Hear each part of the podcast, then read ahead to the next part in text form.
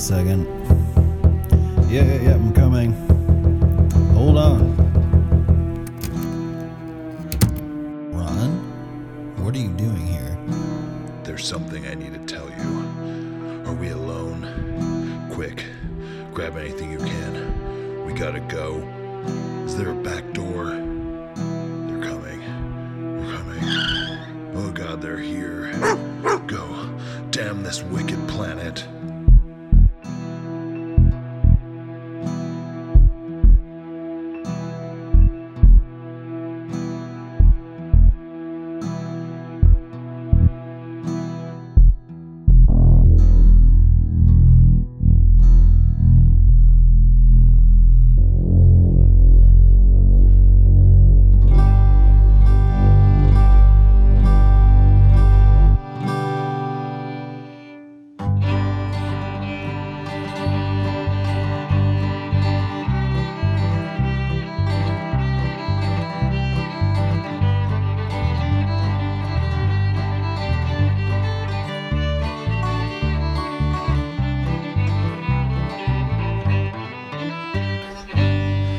Welcome to the Wicked Planet Podcast, episode 53. We are coming at you once again from the haunted garage in an undisclosed location somewhere on planet Earth that is known to nobody.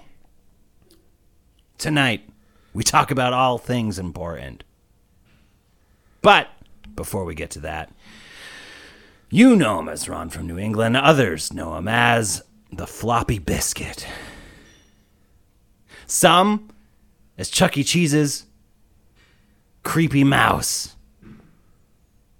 But his friends and family know him best as the flying bingo wings from the north. Ron, what's going on? Obviously, there's a lot going on. What is a flying bingo wing? bingo wings? You know the the old people that play bingo Yeah, and they have those things that hang off their arms. off the ar- their arms. It's like in the tricep area, and there's just like a flap. so I'm a flappy bingo wing. Those are called uh, bingo wings. Yeah, see, I'm not up on the hip lingo. Are you? What are you? Gen Z? What are you? Millennial or Gen Z? I think I think technically I'm a millennial. All right, so Which- see, I'm not up on your lingo. I mean, I don't even know if I am up on the lingo either. I don't really know. I know I'm a millennial, but I don't really know what that entails. Is it like the the tech kind of splurge or start, or like what what defines a millennial? Do we know? Yeah, no, it goes by years. Well, I know it goes by years, but is it like is it because something happened like historically, or is it just like Oh, I don't know. is it new, all numerology shit? I don't know why they call that because I'm a I'm a baby boomer. So I always Right. laugh when I see the little post somebody says, "Okay, boomer." I'm like, Right. I'm like, what are you talking about? Well, I'm you're a kind of boomer. a, you're kind of an exception because most of the boomers I know, um, you know, uh, friends, family, parents, whatever, and a lot of the people that I meet that are classified as boomers, they're not really, uh, they don't really know about the stuff that you know about or are into the stuff that you know about. Half of them, you talk to any, um, any one of them about the stuff that like we talk about or like you know about or I know about. They're just, it's like, what? CNN didn't say that. you see smoke come out of their ears. Huh? Obama? What? Our Lord and Savior. Uh, Obama didn't, uh, say that was okay to talk about. So I'm a late boomer, but not a late bloomer. I don't know what that means. Well, you had uh, pubes when you were like 10 or No, something? no, no. So uh, the boomer era, I think 64 Oh. was the last year for the boomers, and I'm a 63, so I'm at the tail end. Okay. Yeah. So for a lot of for a lot of people listening out there, oh the the words "okay boomer" does apply to a lot of boomers, but not Ron. Oh, thank you. So you're you're the exception. Well, they say 50, uh, 58 is the new 20. Yeah. Well, I think you know what I think honestly, they should change the legal uh, age of adulthood. To what? I feel like everything should be offset. Like your teens should actually be like your 20s, and your 30s should actually be like your 20s. Does that make sense? Not really. So like when you hit your 20s, you're like in your teenage years. And then when you hit your 30s, that's when you're like you're you're an adult. You're in your you're hitting your adult years. Cuz like well first of all, when you're 18, you're uh, You What? don't know. You don't know anything. you know this from that. You're I, I I just going based off of me. I was stupid as all hell. And like Until what? Last year? Yeah, probably like this morning. I'm still riding it out the wave. And, but that's what I'm. That's my next point. It's like when I was in my 20s, not much had changed. Hey, you know, I don't like to beat up on this kid, but he's 31 years old. I'm not talking about Buckley either, just for. But I have this kid that dwells in my cellar. Uh, what? Oh, Yeah, my wife's son. Yes, yes. Yeah. And I want to say he's 30 or 31 years old. And he wanted to move home for just like a winter, like two years ago. And he's still there. Three years later. And this dude does fucking nothing. Ooh. Right. Yeah. Are And you sure wasn't you want really to get into compl- this right Nah, now? I don't really, but but here's my point though. I used to tell him like I says I says back when he was at like 29 or whatever. I said 29. You know what I was doing when I was 29? He goes, "No, what?" I said, "Building this fucking house you're living in for free." And then I dropped it. I dropped it and I walked away. You know, it's like I was I just don't get this generation. And I'm not beating up on the generation. I'm just saying some of them I mean, I know what he's doing. He's down there and he's Gaming. he's gaming. Gaming's he's- fun, though. and he well, yeah, but and I understand you can make some money doing it, but I haven't seen any of that money in the form of rent. so or or help with does the he have like a Twitch channel or whatever? That's what. Or like YouTube, or does he film himself gaming? Uh, yeah, I don't know. I, I actually have a niece that's a gamer on Twitch, and I think she does it for a living. Well, look, But but I I, I don't know. But he's gaming a lot because you can hear him yelling at the screen down there. But I Ah. also know I had to go into his room one day to retrip a breaker, Mm-hmm. and he has uh, crypto mining equipment down there. Are you serious? I'm hundred percent serious. that shit's expensive. yeah, it's from what I've heard. Well, it's not. He's not Bitcoin mining, but I mean, there's other mining you can do apparently. Oh, okay, like Anyways, farming. and that's what he's doing. Because the last time I asked him if he was gonna, you know, have any money, and I and, and don't get me wrong, like I do not get on this kid's case. You know, I understand maybe he's got issues, whatever. It is what it is. I know it upsets his mom when I get on his shit, but I try very hard because he's not my priority. Little G is my priority, right? Yeah. So so uh so I just let it go. But I had texted him one day uh to see, you know, you know, just very nicely saying, Hey, you sitting on any bucks? And and in our family it means you got any fucking money? And uh Cough it up. and and he's like, uh, yeah, no, well I was thinking I might be able to pay you in crypto. And I'm like, I'm down for that. But I haven't seen Here's any one tenth of a Bitcoin. Go fuck Oh, that, yourself. dude. That wouldn't even be one tenth of a Bitcoin. Yeah. So I don't, even- you know, they talk about buying Bitcoin fractionally, right? Because that's the only way people like I can afford it. But but it's like that would be sub sub fractional. Yeah. Yeah. Anyways, The thing with gaming, like, to actually do okay with it, I feel like eh, it might not be that hard. I feel like you just have to, you kind of have to have a personality. You have to be somewhat decent at gaming, and then you got to film it, and you just got to upload it. And then if people are gravitate towards your personality or your style, then you, you'll probably do all right as long as you're consistent with it. I don't really know. I've never wanted to do the gaming thing where you like broadcast it to people, but I do love gaming. Like I fucking I've always played video games. I'm not crazy. I don't play like 8 hours, 16 hours like some of these people. Whatever. Maybe maybe during the winter 4 to 5 times a week I'll play for like an hour or two at night when everyone's asleep and I have some alone time. That kind of stuff. But I have been playing this game Elden Ring that just came out. And it is one of the hardest slash craziest games I have ever played. what is it called? Elden Ring. Elden Ring. Yeah, just came out at the end of last month. What platform do you use? PS4. Oh, PS4. Okay. And uh, it's like this game that follows the Dark Souls games, which I've never played in my life. So I didn't know like what this game style was going to be like. Woof. If there's anyone out there who plays this game, you can feel my pain right now. But uh, yeah, as far as millennials too, or like my kind of generation, there was kind of this shift. I feel like from like uh, you know the old school way of technology, right? Landlines, uh, Which is the- basically no technology. right? Flip phones, which when cell phones did come out, like really dumpy computers, and then like you hit my era where we are very young in that stage of life, and then later on high school and when we start to go to college or whatever, hit eighteen.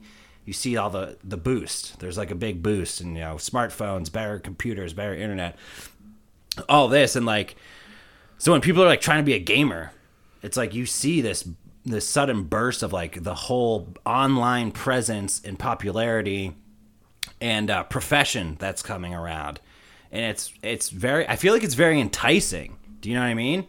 Like to be able to sit at home, almost like just like podcasting, like to be able to sit at home and like broadcast yourself gaming or like making content like YouTubers, and then just being able to put it out through YouTube YouTube on your own dime, on your own schedule. Um, I feel like it's very enticing, and that's why a lot of people get sucked into it.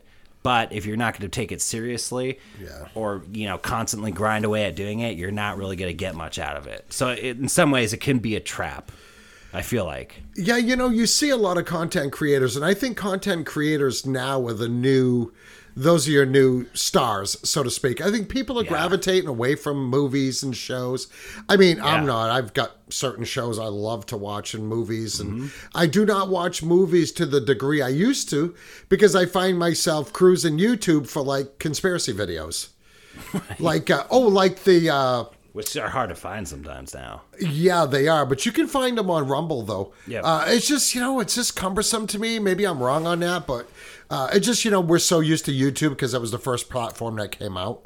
But uh, but here's a movie I I uh, I want people to go out and watch, and uh, and it's been scrubbed from YouTube, but it's on Rumble, I believe, and that's the big movie that's caused all the controversy in the last week called Ukraine on Fire.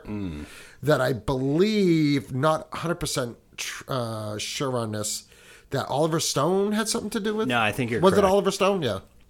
I think you're correct. Yeah, yeah. So, anyways, uh, I started watching that the other day. Kind of gives you a little bit of the history of what's going on over there, and that's something that we're going to talk about uh, a little bit. Uh, you know, once we get into the show here, uh, of what these major psyops that were, that I'm considering psyops that we're kind of seeing coming out of Ukraine. I mean, we just really don't even know for sure what's going on, but we're gonna we're gonna chat about it a little bit. Yeah. So what's new with you, Ron? Anything? Good Uh, week? I haven't seen you in a week. Uh, yeah, it's okay. yeah. Yeah, it's okay. Kind of blah. I mean, Yeah. I mean, you know, I'm just, I'm, I'm at the point. Uh, we changed the clocks this last weekend, which I'm sure everybody. It's been in the news. It's been big news. The United States Senate just passed uh, to get rid of the uh, to keep daylight saving time uh, permanent, like leaving it, leaving it on the Didn't- time that it is right now, which I would be perfectly Didn't we with. just talk about this? we did a little bit a couple weeks ago. Yeah. So, yeah. I mean, so- I don't know why they. I mean, whatever reason, like the the the time of the day is the time of the day. The sun is like doesn't give a shit about your clock, Right. Or what you put the clock at. That's just what it is for that time of the year and what the sun's doing. yeah, So yeah. like, what? I yeah, never you know- understood it. I never understood it. Well, you know how it takes a couple of weeks to adjust every time you do it? Yeah, And then it 'cause you seems like, like lose right- an hour or gain an hour. Like like when you're getting into the groove and then like like and you change the clocks again. Uh, it, the reason for it was old. Like the reasons for it are no longer like like viable. I know there was like the farming thing or Yeah, it whatever. was something like that. I I mean, is that everybody- even true though? Like, everybody it did have knows? something to do with that uh, but I, but I think uh, you know anybody really wants to know the real reason just fucking go on Google and figure it out but anyways I would be fine with it staying the, the summertime like the time we're on right yeah, now yeah, yeah. yeah I would be fine and, and and again hundreds of countries around the world do not even do it so but anyways so so anyways but that was just something so you know I'm I'm trying to adjust to that because for me to lose an hour of sleep because I don't go to bed till like super late, right? And like like last what night, time? Uh, typically in the winter, 11, 11.30, sometimes midnight. Ooh.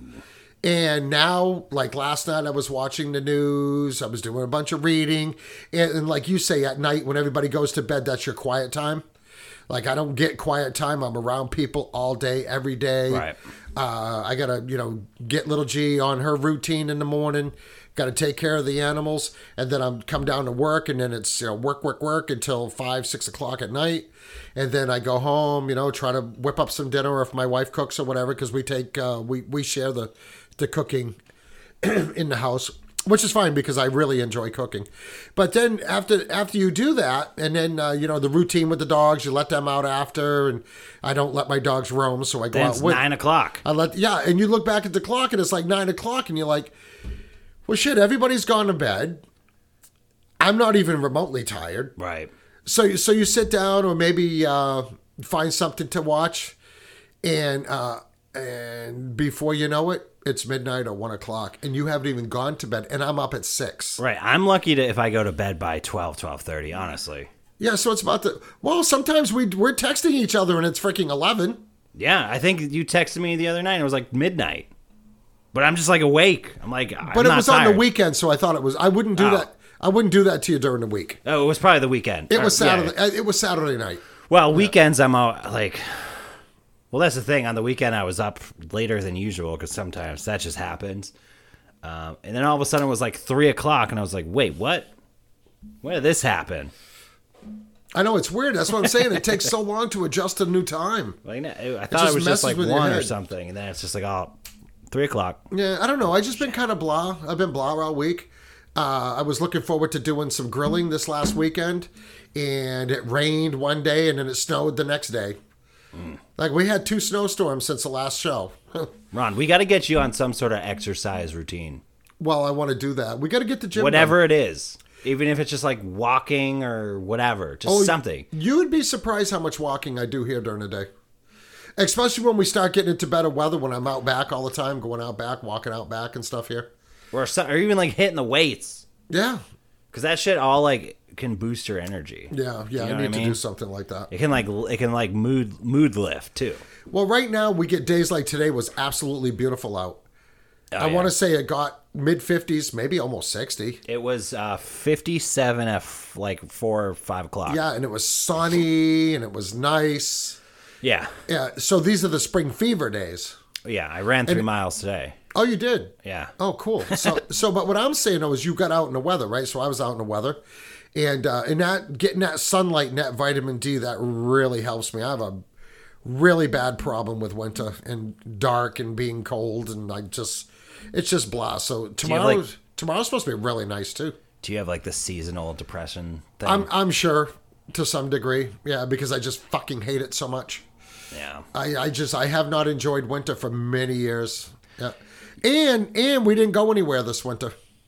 Oh, you didn't do a vacation? No. Hmm. No, we decided we were going to hold off because we want to do something big in the spring. Yeah, so I get more sedentary during the winter for sure, and but also there's that whole like vitamin D deficiency thing Oh, that I think people that uh, you know have winters, I feel like they get unless you're taking a supplement or you're like and you're not going outside a lot and like skiing or whatever, but like you're not getting that direct sunlight if you're hunkered down for the winter.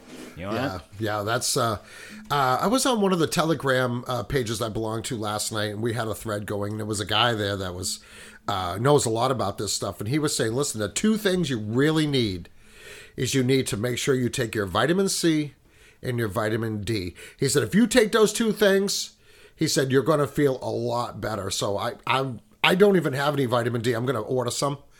Or go to the uh, health food store down there on Fisherville, and and try to get some, uh, and then just start and getting on that regiment. But uh, but once the sun comes out, I, I think I've said this before in previous shows. I like to sit outside at my house. I don't Oh, yeah. like to be inside. I, I'll sit out on my deck until midnight every night in the summer. I, I- I'll do it right up to when it's just too freaking cold. I can't do it anymore. Yeah. Yeah, yeah, and then I clean off my deck and there's no place to sit anymore. But I'm getting ready to do that. Yeah.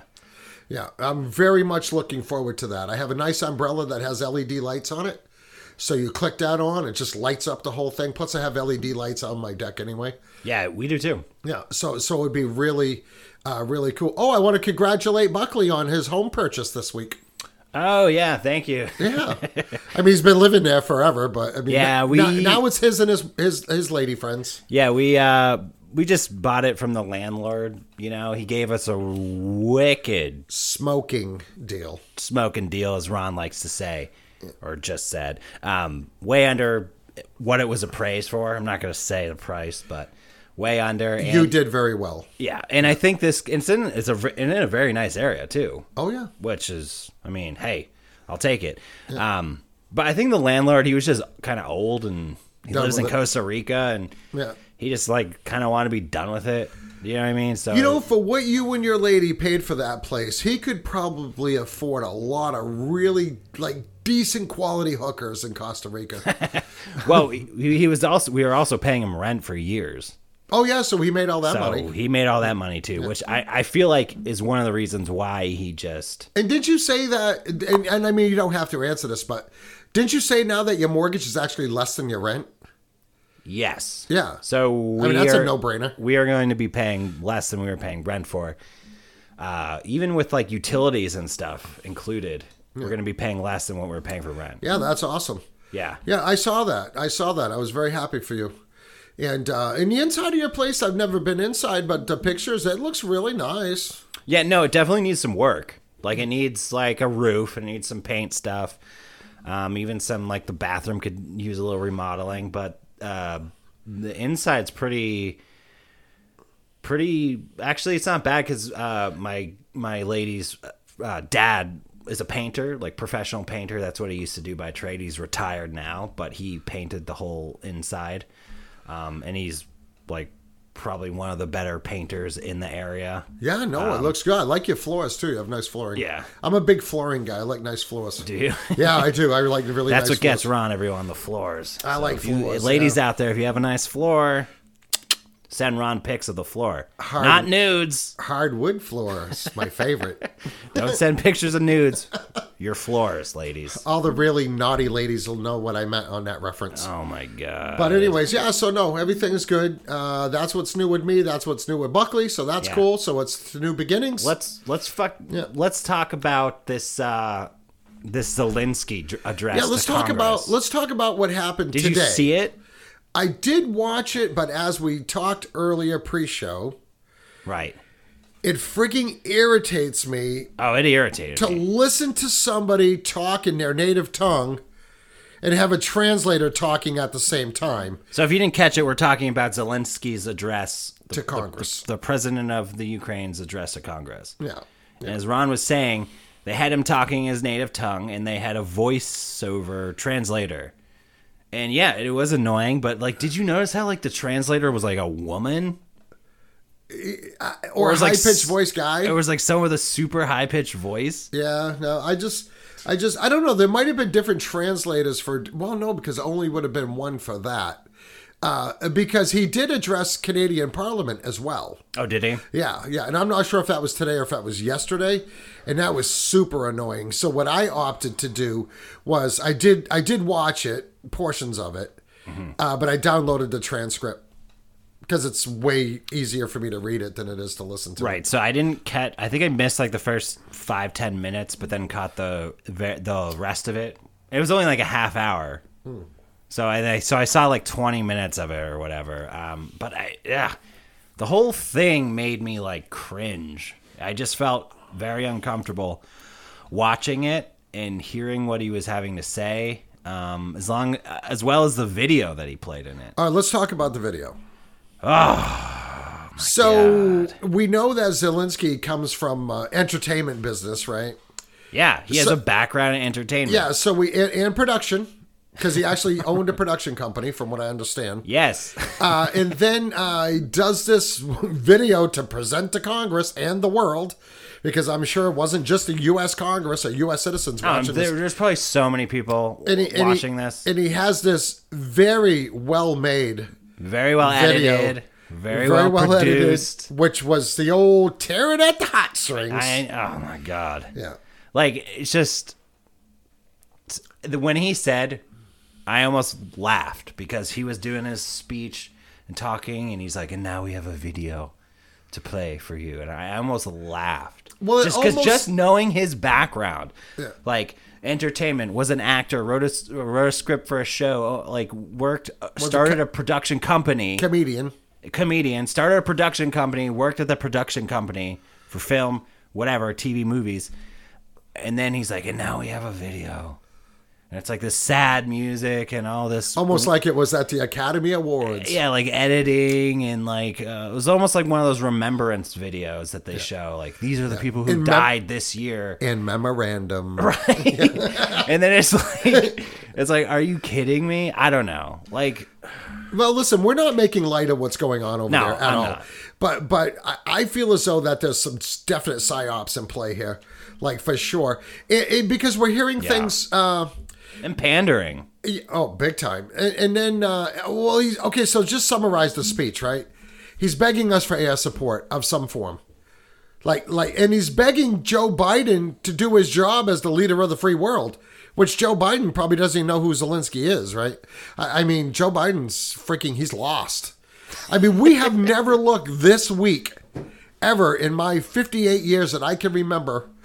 Uh, look, this week in, in the world, and this is why everybody's taking advantage of us, as far as I'm concerned, uh, which is probably part of the psyop. And maybe you know some conspiracy theorists say this is all part of uh, the plan to bring down, to bring down, uh, you know, the American empire.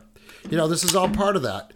Uh, and, and then we hear the uh, conspiracy theories that we've talked about before about Putin taking down a new world order, taking down the bio labs. I'm sure everybody listening to this show is familiar with what I'm talking about. But I mean, so so, so which is it, right? He's begging for air support. Uh, I kind of understand why he wants air support. You mean like uh like military aircraft? Okay, so he Is that a- what you mean? Okay, so let me explain because for maybe people that don't understand. So he wants uh he wants it to be declared a no-fly zone. Okay. Right. That's very problematic. Yeah. I feel like. Yeah. Well, well, okay, so here's the problem, right? So so they don't I mean they have an air force from what I understand. And uh, of course, you know, we hear about the ghost of Kiev. That kind of that kind of went dark over the last couple of weeks. Like the ghost of Kiev must have went back to being a ghost because nobody's heard of him or seen As well him. as COVID. Yeah. That went back to being a ghost. All right, we're not going to get into COVID just yet, but we will. Okay, so they so they want a no-fly zone, but they want air support. So what they want to do is they want uh, NATO countries or whatever to enforce a no-fly zone, meaning do not allow any Russian jets in. Which means if these militarized countries are supporting Ukraine, like America, well, Or what any, are they? or any NATO country. Or any NATO country, well, what are they going to have to do if Russia goes in there or any Russian aircraft? They're going to have to shoot them down. And that's just asking, just asking for shit, to cause shit, to start war, to really to take the jar of ants and just shake it up and smash it on the ground. And that's where the word problematic comes in. Yeah. Yeah. Okay. So uh, we do know that the Ukrainian pilots are not trained to fly, say, F-16s, which which our F-16s by today's standards are like your old uh, SS SS Impalas or your Chevelles, right? Now we have C8. You know more than I do. Now we have C8 Corvettes, right? Okay. Right. So you got the Raptor and, and all these other Carman over here. I, I forget how many zillions of dollars per aircraft, uh, which they can do some pretty crazy things. And everybody knows we got some pretty sick helicopters. Uh, even though uh, the Taliban has some of those now too. Oh yeah, and like guns and uh, Oh, yeah. tanks Uh, and stuff. But anyway, so the Ukrainian pilots can't fly American gear. So in Poland, Poland they, they fly uh, MiGs. This is what the Ukrainians were, were trained on was MiGs, and I don't know if it's MiGs MiG 22s or, or what they are. I'm not really familiar with the MiG fighter, other than knowing that that's what all the Warsaw Pact uh, pilots flew, you know, every anything in the USSR. Uh, and I want to say France used to fly MiGs as well. Might be wrong on that, but I'm pretty sure I'm right. Anyway, so what what we were doing was that Poland Poland is actually a part of NATO, right? And Poland is on the border of Ukraine. And Poland has MiGs. So what we told Poland, You know, and this is what this is what they uh, proposed to NATO, but it got turned down. But this is what their proposal was. Poland said, "We will give Ukraine our MiGs, but you need to replace them with F-16s." Every time you say MiG, I just for some reason it sounds like a racist term. MiG? MiG. I don't know why. Well, that's the designation of the aircraft. I know. They're MiGs. Like we're all these MiGs over here. Yeah. Uh, but anyway, so that's the deal. We'll give them our MiGs. You give us F-16s. Because I guess some of the Polish pilots can fly American gear. Okay. Anyway, so so they turned them down. And, and here's anything like I studied a lot of military history, right? From Napoleon all the way up through, right? like the Silk Road. Not that far. Oh. But in future episodes, we are going to be talking about the Silk Road because it has something to do with the Khazarian Empire. Uh, anyways, uh, get back on subject here. So, so, uh, but they were turned down. Now, in any type of military conflict, you want to control the sky. You want to control, you want to have air superiority, which United States and every war we've ever been in have always had air superiority. The only time, the only time that was uh, maybe not the case was early on in World War II in the European theater, and the beginning of the of our war with Japan because them Jap- Japanese pilots and the equipment that they had, pretty top notch over there. You you had the Zero, which was made by Mitsubishi, the same company that makes the Mitsubishi cars, and. Um, uh, the problem with the Japanese planes is they weren't really like armored at all. They were actually they were jet they were not jets, but I mean they were prop fighters, but they were actually still canvas. They were still just they were airframes covered in canvas, and that's why they were so fast. The lo- Japanese Zero was very very fast plane. You lost me for a second. On what? I thought I don't know. Just continue. How did I lose you? We I don't know. We went. I feel like you went on a tangent for a second. No, no, no. We're talking about air superiority Okay. and yes. how I said America's usually has total dominance in the air. Yes. Okay. Except for, and I was giving several examples. okay. Sorry. Now, when we were fighting Germany in the very beginning, when the German Luftwaffe had their Messerschmitts and their Junkers and their Wolfs and them German pilots, uh, Wolf was a was yeah was a hot hot hot manufacturer for planes, uh, but the Messerschmitt, every everybody knows uh, uh, that was that was uh, that was really uh, really something else that machine there. But it, but anyways, those are the only kind of times that I could think of in history where we didn't have air superiority. Yeah. Uh, we slowly gained air superiority in both of those wars, obviously.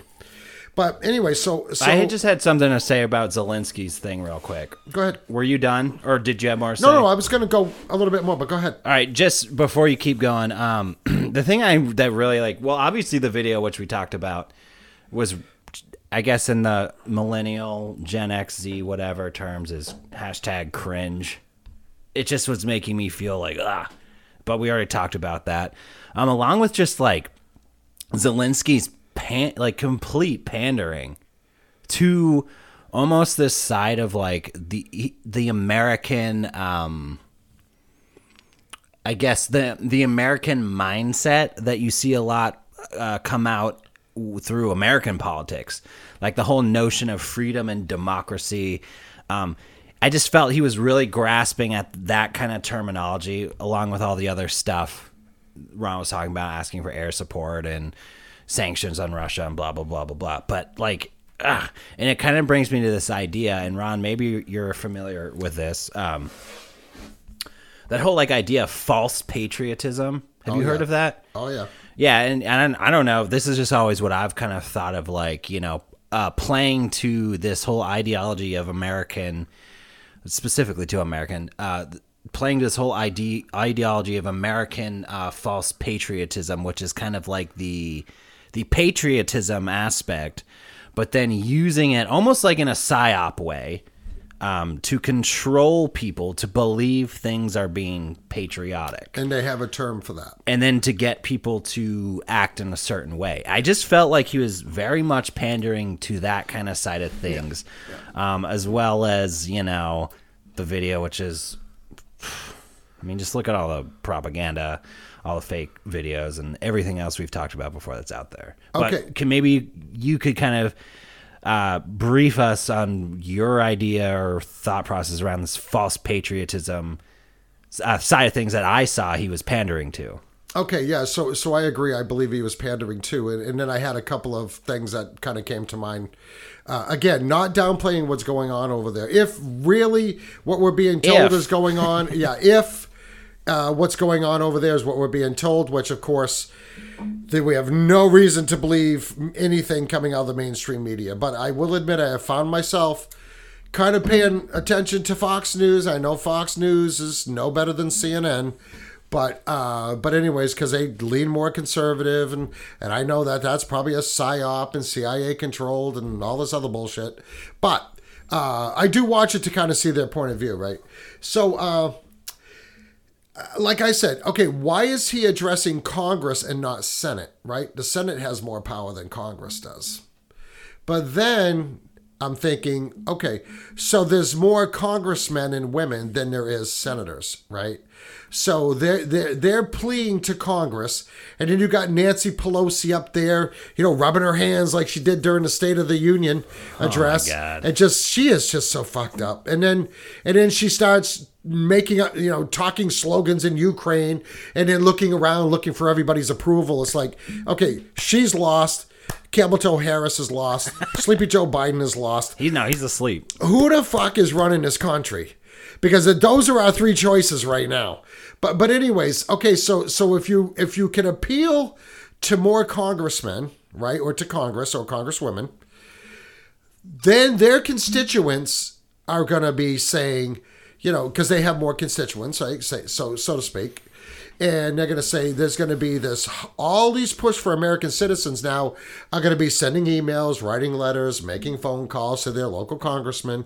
Uh, there was actually a news report from uh, from New Hampshire. Uh, I was actually looking for it. New Hampshire congressional delegation says U.S. should heed Zelensky's call for help. So so Zelensky knew what he was doing.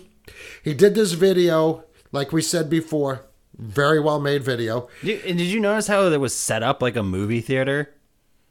Yeah, well, that's the, The auditorium. Well, that's the auditorium. Yeah, but it's just like I don't know all this stuff with like film and propaganda and production. I so, ah. so to to your comment, ah. when I was watching that, I'm like, oh man, I wonder where's the ushers and who's bringing the popcorn because that's what it looked like. It looked like an old old. school Where's the soda pop and the hot dogs? You know what it looked like? Like a like a bigger version of the Capitol Center. our, our our our place that we go to watch a show or whatever. And everyone's like clapping at the end. And it's Oh like, yeah. ah. yeah. To a standing applause from the U.S. Congress.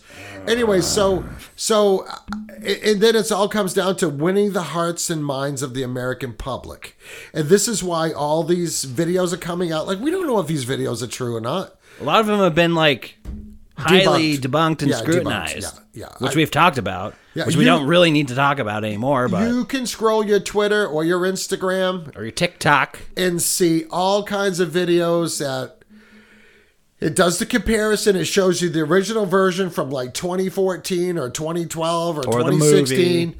or a movie. or the yeah. whatever, or you you can even see some of the more main, the non-mainstream news uh, media's covering it as well, outside of the big three-letter names or four or whatever. Or from video games. Oh, yes, that too. Right now, these this has all been debunked, but but but let's get away from the conspiracy theory part of it and let's just talk about uh, the actualities of it. Right. So, what I don't understand is why. What are we going on? Three weeks now. This war. We're going on three weeks. Something like that. And the Russian, rumored to be second largest, strongest army in the world next to ours, can't take a country like Ukraine. Yeah. I mean, wouldn't you go after the go after the capital first? Cut the head off the snake, so to speak. Yeah, that's why it's like I don't I- out of whatever like we've looked into so much different avenues of this whole thing. You have I have watched, read, seen whatever um and I still don't know what's going on. Yeah, but no. like what they're telling us does not add up and it's almost like the same feeling that I got from COVID. I just knew something was off in the whole thing and what There's we're a being told narrative. There's a narrative. there's a narrative and what's actually happening if anything's even happening is going on that is actually the truth, but like that's the whole thing. All the stuff, different stuff that Ron and I talk about, and even when we dive into the history of it as well, we still really don't know. Like I, I don't feel, and maybe maybe you do, Ron, but I don't know. Maybe you don't. No. I, I still feel like I don't even have the slightest idea. I mean, I can try to add up things that we've talked about historically, and then through other stuff with like the the the histories of these controlled secret societies and cults, and try to pinpoint what I think might be going on. But in reality, no idea. Yeah, because we're getting told so many different agendas, right? So initially, the agenda was Putin was using it as excuse because the Ukrainian government was committing genocide against the people of the Donbass region. Okay? That narrative is blown out of the fucking water. Then we had the narrative he didn't want NATO countries on his border. That's blown out of the water because he already has NATO countries on his border. And then it's like, uh, well, we're just going to go over here. Well, no, because you surrounded the whole freaking country right? Well, he couldn't surround it, and uh, what is he got? You got Poland, and I want to say, isn't Romania maybe on their border? Uh, Moldova is on their border. I, I mean, you're not in these states, obviously, because they're NATO countries, but I mean, you're in Belarus. The Belarus border is very close to Kiev. It's very close to Kiev. How come you cannot get into Kiev? surround that city and take that city out. I don't I don't understand what the problem is. So so here what it is is all I can tell right now is that there is no clear definition of what their whole process or what their agenda is to go into Ukraine. Yo, like what's wh- what outcome are they trying to get? Well, we don't know the outcome because we don't know the reason why they went in there. I mean, we've been te- we've been told why they went in there, Right. And all those theories are blown out of the water, as I said. But they have no clear objective. There actually, there's reports coming out that the, that the Ukrainian soldiers are capturing Russian soldiers, and these Russian Russian soldiers are telling them, "We do not know why we're here." I think speculation wise, like the only really way we can maybe sort of understand what's going on here is to kind of look at the bigger picture of what we know, the direction that we that uh, globalists want to happen, and then try to somehow see how this fits into that.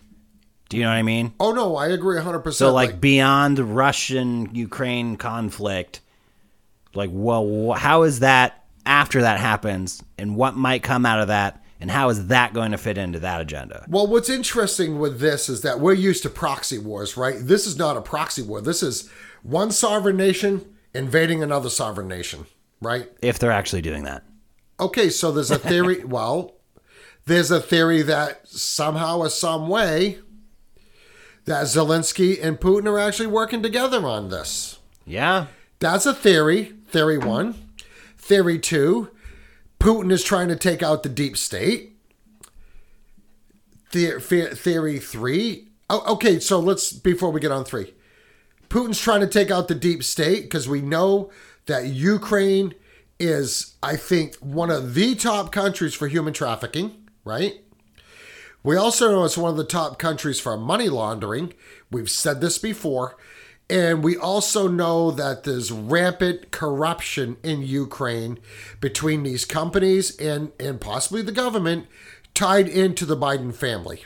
right. It's like a banking and energy and company. Yeah. Right. So if you see, and I, I don't know if he has um, allocated any money, Biden, to Ukraine. Oh, for he did. Relief. Okay. So that's like, I feel like that's a red flag to throw up um, and kind of pinpoint that to laundering or some sort of collusion in that manner. Because, like, look at like uh, the whole COVID relief bill. It's kind of similar when he was just like giving millions, I don't, of dollars to Israel. That was just snuck in the COVID relief bill. Or money to Pakistan for gender studies. I mean, come on, what the fuck? So it's like when you see those kind of transactions happening, um, I feel like it's a good indication of a red flag. Yeah. Um, Yeah. Well, hey, you. oh, sorry. Oh, well, you know the theory that a lot of these foundations and these donations and, Yeah, oh, yeah, and yeah. foreign aid to other countries is money laundering. yeah, Right. I mean, we've talked about like the the Bill uh, Bill and Melinda uh, Foundation, the uh, and uh, uh, uh, Clinton, Foundation, Foundation, yeah. and then there's one other one. that- It's like one of the big three ones. well, you're talking about the Gates Foundation, S- Yes, and Bill then and Bill- Melinda Gates. and then the Clintons, the Clintons. and then there's one more that's like not a name of a person. I forget. But I mean, you see, I mean, you see, you see that same kind of um, stuff happening, like even just with like the Roth, not the Rothschilds, the Rockefellers, and when they start breaking into like the grants and giving grants to the medical fields and stuff like that, it's like kind of the same thing. It's like, oh, we're gonna give you this money and then gain control, while Biden's giving money to Ukraine. Well, why? Didn't he just authorize a thirteen billion dollar aid package to Ukraine? And He then did something. I don't know the number. yeah, no, he did. And then and then I think it was like thirteen point six, just under fourteen million. Uh, million, uh, or no billion. No, it's billion. I'm not sure. No, it was almost fourteen billion dollars to Ukraine. friggin' money. And now he just added another 800 million for military supplies. And now we're going to arm them with small arms.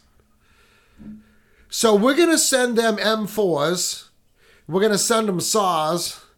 We're going to send them some M50s, some M60s, or whatever, right? Well, they already have the good shit. The AK, man. The, A, the AK 47. I mean, that's a great that's a great piece of machinery right I just like it, it's like this whole thing is all like globalist, elitist, banking, geopolitical bullshit that like no ordinary human being wants. And so like just like try not to feed into it if you can. well well If you can. well think about this theory. if it's even real. What if, and again, these are just theories. What if we already know that we deposed Poroshenko because he wasn't our guy? We installed Zelensky. Like 2019, 2018. Uh, I think that's when he became president.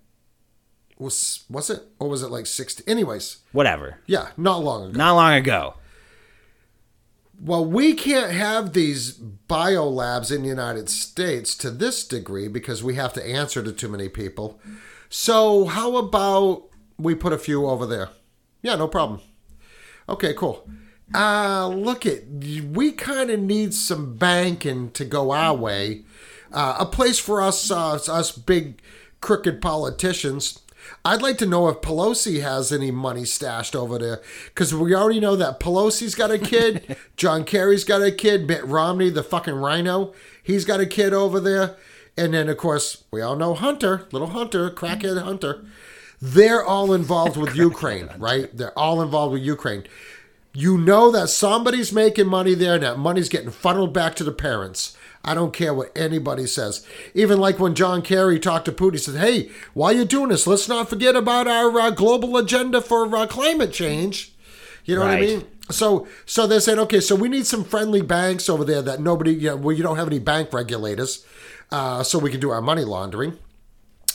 Oh, you know, uh, Ukraine would be a really good location for uh, human trafficking because you're on the Black Sea, you're close to Russia, you're close to, you know, S- Central Europe, uh, you're Possible close uh, entrances to the Middle deep- East. Well, to underground tunnels have also underground been. tunnels, DUMBs, yeah, yeah. So, so who's to say that Ukraine wasn't just our our playground, and now that the Biden administration is in, Ukraine could possibly be just a global elitist cabal playground where they have nobody to answer to. It's a sovereign country. Nobody's allowed to investigate anything there, and they can just do whatever they want without having to answer to anybody. Right. Like- and and then, like we had theorized last week, you know, if Putin was part of the cabal or whatever. Uh, maybe he switched sides. Maybe he's like, I don't like what's going on over there. Or maybe they were threatening Putin, and Putin's like, okay, don't threaten me because I'll show you what I can do. Right. But but there's no clearly defined mission here. Right, and that's the thing. Like, I'm just not buying what they're saying. No. Um, and I don't. Th- I think a lot of well, a lot of people are. A lot of people are just like, I only care about the current thing going on right now, and I stand with that. I support the current thing. I support the current thing. Um, but so like, I guess the question is, why are they feeding this to the public? For what reason? Hearts and minds. To what? It's hearts and minds. just to con- just Win to con- public- just win- to control the Win the, I- the, win the- the PR game. just to like control consciousness of the like the mass psychosis shit. Yep. Basically, that's about it. I mean, that's a good answer. What have we seen in the last week? The the new fucking agenda in the last week. I don't mind paying a little bit more for gasoline if it's Right, gonna make right, sure right, that. Ukraine is free and stopping the evil dictator of Vladimir Putin. False patriotism. Right there. That's exactly what I was talking Yeah. about. Like that's a perfect example. Like oh you pay pay the five four or five dollars seven dollars eight dollars in california new york to support democracy and freedom Yeah. like that's that false patriotism that whole thing i was talking about that's a perfect example Yeah, yeah, and that's exactly what's going on right now. But then you got people like us in our podcast circle. We're all like, you should see our Telegram chats. You got to get in on that. yeah And, uh, and i like that- to say uh, I, I like to stay on the wayside ron Okay, so I get involved in these Telegram chats and threads with some really, really smart people and people that have like podcasts that are like way above Wicked Planet, right? Right. I mean, I'm not running us down. I'm just saying a fact is a fact. Yeah. And uh, and uh, and there's this one group of podcasters that they kind of brought me in uh, about six months ago, and uh, just kind of getting in the door a little bit with them. And uh, and these are all really big podcasters. Anyway, so we have this thread going on Telegram. And there's actually a guy, uh, I won't say his name, uh, not yet, uh, but he's actually in our thread, in our Telegram chat. He's got his own podcast, and he's going to be, he's on his way to Ukraine right now. Oh nice. He's going to Ukraine to find out what is really going on over there. wow. And then I saw more videos from the guy we plugged last week, Les Luther. Oh yep yep yep. Excuse me, the guy on Twitter, and uh, and he's over there, and he's he, he's kind of laying low the last few days, but uh, he was the one that was showing all the the, the filming and the the sets, the movie sets that they're doing over there, which really questions the narrative. And but somebody else in our thread, who I respect, said, uh, "Don't really just fall for his narrative either." Because he feels as though, and I and I have a feeling he's correct, that there's psyops being played on both sides here, and that's why it's so hard for us to discern what is really going on over there. Because usually, if you have a military mission, you're going to confer with your generals. You're going to confer with all your, like in our case, our joint joint chiefs. You're going to come up with a battle plan, and you're going to do your best to execute that battle plan. From what we're hearing, Putin sprung this so overnight on his generals. Like because because he was just posturing in the beginning.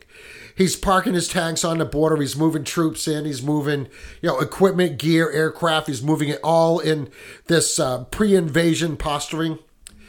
And he just sat there for like a month, right? Like at least a month. So nobody knew like like is it going to be today? Is it going to be tomorrow? Is it going to happen at all? Is it going to be next month? Well, word is, is Putin called his generals in and said, "Okay, we go tomorrow." and his generals are like, "Go where? What are we doing? just go Just go, figure it out." just here's some uh, here's some gopro cameras And, and yet, yeah, get and- in there and then put send the content back to us and You We'll know upload it thing, to YouTube You know the thing about it, I forget the percentage of his army are actually conscripts, and uh, a conscript uh, is a person that's dra- drafted. They're a draftee, like they're forced to go into war. You know, and a lot of these kids are millennials or Gen X's or whatever, and they're like, uh, we don't want to do this. But it's mandatory, like like it's like being in the service. I think is mandatory in Russia, uh, for for one hitch or whatever, whatever their term is. But anyway, so so but like I said before, they're going in there. They don't even know where we're going. Like the dude that was busting their balls when they were running out of gas on the side of the road. Right. A Ukrainian guy says, "Oh, do you need a tow back to Russia?" And the guy said, "No, no." He said, "Well, do you know where you're at?" No, we have no idea where we're at. Yeah, I heard the Ukrainian military is uh, now offering film classes, Film classes. film production and editing. Uh, yeah, you know what? Again, joking. again, again, it's like uh, I really like to talk about what's going on in Ukraine, but I really can't give you anything because we don't know. Yeah, We just don't know. And I don't even know how long this is going to play out. But to me, it's a psyop because if United States, and I'm not tooting our horn, but if the United States went in there and our clear objective was to take Ukraine over, we'd have done it in a week. yeah. And look, hey, I'm not fucking going anywhere. Yeah. to fight in some banker globalist elitist bullshit war. I'm not doing it. Yeah, I just well, won't. the If- rich if, they draft anyone from the United States, don't fucking go. Yeah. Like I would even say, if you can, United States military, don't fucking go. Like it's not. You don't need to die for fucking global elitist bullshit. Like if the war comes to our what it is, country, and I think there was actually some some uh, UFC fighter who was like, if the war if the war comes here, Well, that's a different story. that's a different story. But don't go die for banking shit or globalist, elitist, whatever, staged wars or propaganda or narratives being pushed. Because it's all. I feel like it's all. Eh, that's exactly what I feel like. It's like it's like it's all just a. It's all staged. Well, you know what, Buckley? This has been like the same script. for years, going all the way back to the United States Civil War, where rich families, if their son was drafted into the service, there was actually a law that they could pay somebody else to go in their place. Because it's always war has always been the rich men sending the poor man to die for their agenda. Right, and then they get rich off of the war. Yeah, yeah, and then you got the people like the globalists that get that get rich because they Right. they finance both sides. They make all the money. Yeah, no, it's it's just, it, it- okay, and then your family members are dead or your town is destroyed. Yeah, and then it's or like, whatever. well, he was he died fighting for democracy. Did he? This is this is the, The other, average person isn't like go to war. This is the other psyop, Buckley. Yeah, Eh, But like just like I feel like I feel like globally too. I don't feel like this is just like a me or an American thing or like whatever. I feel like globally people don't want to go to war. They don't want to kill other people. Mem- mem- Maybe there's exceptions like extremists or whatever groups, but I feel like a majority of people don't have that mindset. I don't know. Remember when I said that really hand to hand combat and going to war and shooting in the streets and urban warfare? Like that's outdated. That's antiquated way of doing things. It really is. It really is. now. I mean, Yeah. look, I said this before. We have smartphones. I have a smart TV. Why are we killing people? Thank God somebody's smart in your house. Hey, uh, but but but you know what? Uh, Ron, I, I'm offended. you should be. That hurt me. Anyways, I kind of know, I scored a 400 on my SATs. I lost where I was going with this. Oh, hey, interesting thing. Um, did you notice? I I saw this on a video somewhere that like the um, and this is kind of like deep, sort of, or maybe it's a little far fetched, or just really grasping at straws um, down the rabbit hole. But it touches a little bit on the programming. Did you notice a lot of the COVID, like uh, media that was putting being put out in like picture form? um, was off was yellow and blue. Oh, they're talking about the, the whole color psyop. Yes. Yeah. Yeah. Did you? Did the you? symbolism of the colors. I watched this video where it was like they they just showed a, like all these different COVID, social distancing, COVID nineteen, blah blah blah, like pictures, wording, media presentation, stuff you put on outside of restaurants, stuff you see on the internet, whatever, and it was all like yellow and blue. yes. And what color is the Ukrainian flag? Yellow and blue. Right. And, and they talked about this. They even brought in a, a, a Snoop Dogg show where all his colors were yellow and blue. Uh, yeah, no, there's something to it. Uh, and, and I've got a, a couple of friends of mine that are into the symbolism thing uh, that I'm going to talk to and try to get a little bit more insight to that. We'll talk about programming. But programming, but you know, the yellow and blue, and those two specific shades of yellow and blue, I started thinking about this, right? okay. Where do you see these colors in advertising? Everywhere. Oh, Everywhere, and I'm going to give you some examples. do it. I thought about this today when I had to go drive that customer's vehicle so I could emission test it. Napa Auto Parts, yellow and blue. Okay. They're company colors. Is Walmart yellow and blue? Uh, yes. Yes, it is. NTB Tire, yellow and blue. Okay. What was the other one? Sunoco gas stations, yellow and blue. Hmm. And the list just goes on and on and on. Where these two colors, remember when we talked about colors with the use of the red and the white before? Hmm. This is a very similar situation with the yellow and the blue. And you Yeah. see it, and, and, and you see it, but you don't see it. But now that we're talking about it on the show, I want you to be more cognizant of it when you're out in your life. And I want you to look around. And if you got some good examples, email us at the Wicked Planet Podcast at Gmail. Let us know what you got. Or you can snap a picture of it and DM it to me on Ron from New England or the Wicked Planet Podcast page on Instagram.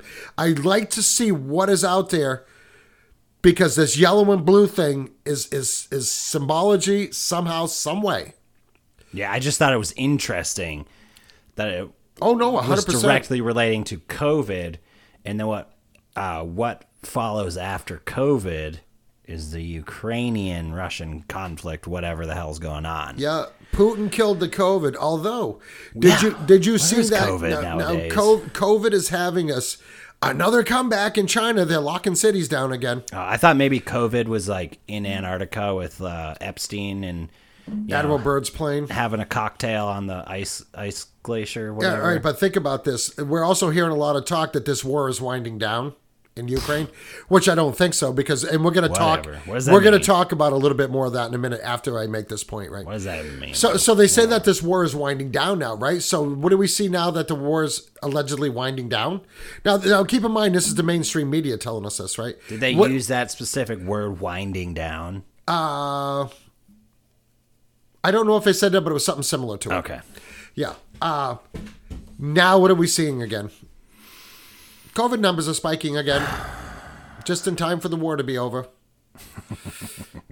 it's going to be a constant fucking psyop, one after the other. I don't think there's any. I, I mean, us people that are that are, pay attention to this shit see it. Right. And, and hopefully, when you listen to this show, you just don't take what we say and say, "Oh, you guys are nuts." Think about it, right? Well, it's interesting too. Like, do you? This was before my time, but when the polio vaccine stuff um, hit America, right? And they did like, oh, I got vaccinated. Uh, my polio uh, button. I got my polio vaccination button. Then we see COVID, and it's like, oh, I'm vaxxed. Or now here's a picture with me with my mask on. Vaxxed. Hashtag vaxxed. And now it's like, Again, the Facebook profiles with the Right. banner. right. I I got my COVID nineteen vaccine. Now you see the new ones. I got my booster. Well, fucking good for you. And what is it now? Ukrainian flags. I stand with Ukraine. Yep. All right, let's talk about the things that nobody's talking about All right, let's do it. because we're because we're so distracted with what's going on in Ukraine. Yeah. Pfizer data dump. Oh. Nine pages of adverse reactions. Not a single soul online talk. Well, in the media talking about it. Right. Right, right. One example. What happened to the Durham report? The what? The Durham report Durham. when they showed that Hillary did in fact spy on Trump during his campaign and Oh, oh, and, right. and spied on Trump during Right, his right, presidency Right. at the behest of Barack Obama? But Obama was behind that? Oh yes. Oh, I missed that. Okay, detail. how come we're not hearing anything about that? India accidentally launches a freaking missile into Pakistan. okay? I saw one report. I actually posted it on my Ron from New England page. Yeah. Okay, those are both nuclear powers. Those are nuclear powers, Pakistan and India. And India accidentally shoot accidentally Quote unquote. shoots a missile into Pakistan? Yeah. Hey, have you ever seen their elaborate changing of the guards at their border? Nope. Oh my god, what a freaking spectacle. It's actually really impressive to watch.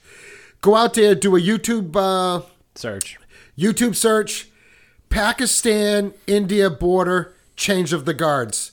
Just use whatever keywords. Check it out. It is freaking amazing. This whole ritualistic, symbolistic dance that they do right up to each other. Like the like the two sides go right up to each other and then they they try to out they outdance each other. It's cool. Dance You off, gotta baby. check it out. Okay, but that's anyways, that's something we didn't hear about. So there's something like with What all, was the other thing? Oh, I don't know. Oh, What? Congress votes himself a 21% pay hike. Oh, that yeah. Don't you wish you had a job where you could go in and tell your boss, hey, no, just I wanted to let you know before the next check cycle? I'm assuming you get paid every two weeks. Me? Oh yeah. Yeah, sometimes I go a month in between getting paid. But say, hey, listen, next pay period, don't forget my 21% raise.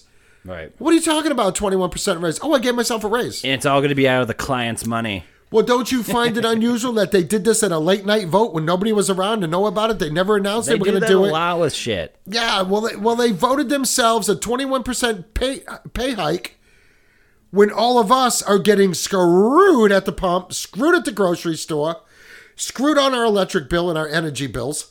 And it's like they vote them motherfuckers themselves a 21% pay hike. Yeah.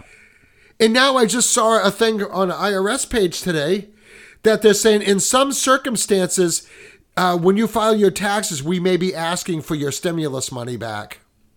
I'll tell you, these I've are the times. that, like- these are the times I am very, very happy that I took zero. So I don't have that to worry about. So, um, so when you're talking about all these like current event shit, like the misfiring missile and whatever else you mentioned, um, I feel like lots of times, like a lot of these articles that we see, that like initially they they trigger the reaction of like, oh my god, what? Like, oh, I feel like oftentimes they just throw a bunch of shit out there, like fishing they just throw like a fishing line out there and multiple fishing lines out into the same pond and then they see what bites. Do you know what i mean? They see what people are gonna latch onto and be like oh my god. And then like then maybe they'll go with that. I don't know. But like the whole the the raising with gas prices the congress getting a raise 21% raise um, and inflation all around i mean i feel like this just goes into the whole uh, the the whole Great Reset, uh, you know, ideology or whatever you want to call it or agenda, like this whole uh, siphoning money out of the economy um, to basically crash the economy um, Globally, globally and to get all the money into you know out of us and into their hands get rid of the middle class um, and then so eventually what you're gonna just have is like poor people and rich people. Feudalism. and it's gonna be chaos. Yeah. which is a big part of how the globalists act as well as a big part of the great reset. Yeah, and chaos. Yeah, yeah, and it just like uh, they say, uh, uh, out of chaos comes order, or something like that. There's a Latin term for it. you can also build back better Okay, so we're already seeing what's built back better, right? Nothing. It's being built back fucking worse. All right, so something else, right? Remember that bridge? Was it in Pennsylvania or Ohio? This bridge going into a city collapsed. And it just happened to be the day that Biden was there visiting for the infrastructure bill. Bad omen Have we heard another single thing about that bridge collapse? Nothing. Absolutely nothing. Why, Right? why do we want to hear about that? Because it was just another distraction, Oh, right? Biden happened to be there to push the infrastructure Gotcha. bill. And what's going to help his agenda better than a bridge collapsing right before your eyes? Right? gotcha. I think that this whole thing is a or this war is a psyop. Yeah. I think it's an orchestrated war to crash the global economy.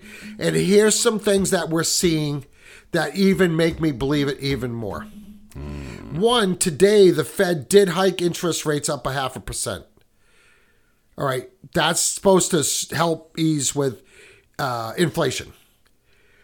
Well, if you didn't print so much goddamn money and put it out into the public, we wouldn't have this inflation, right?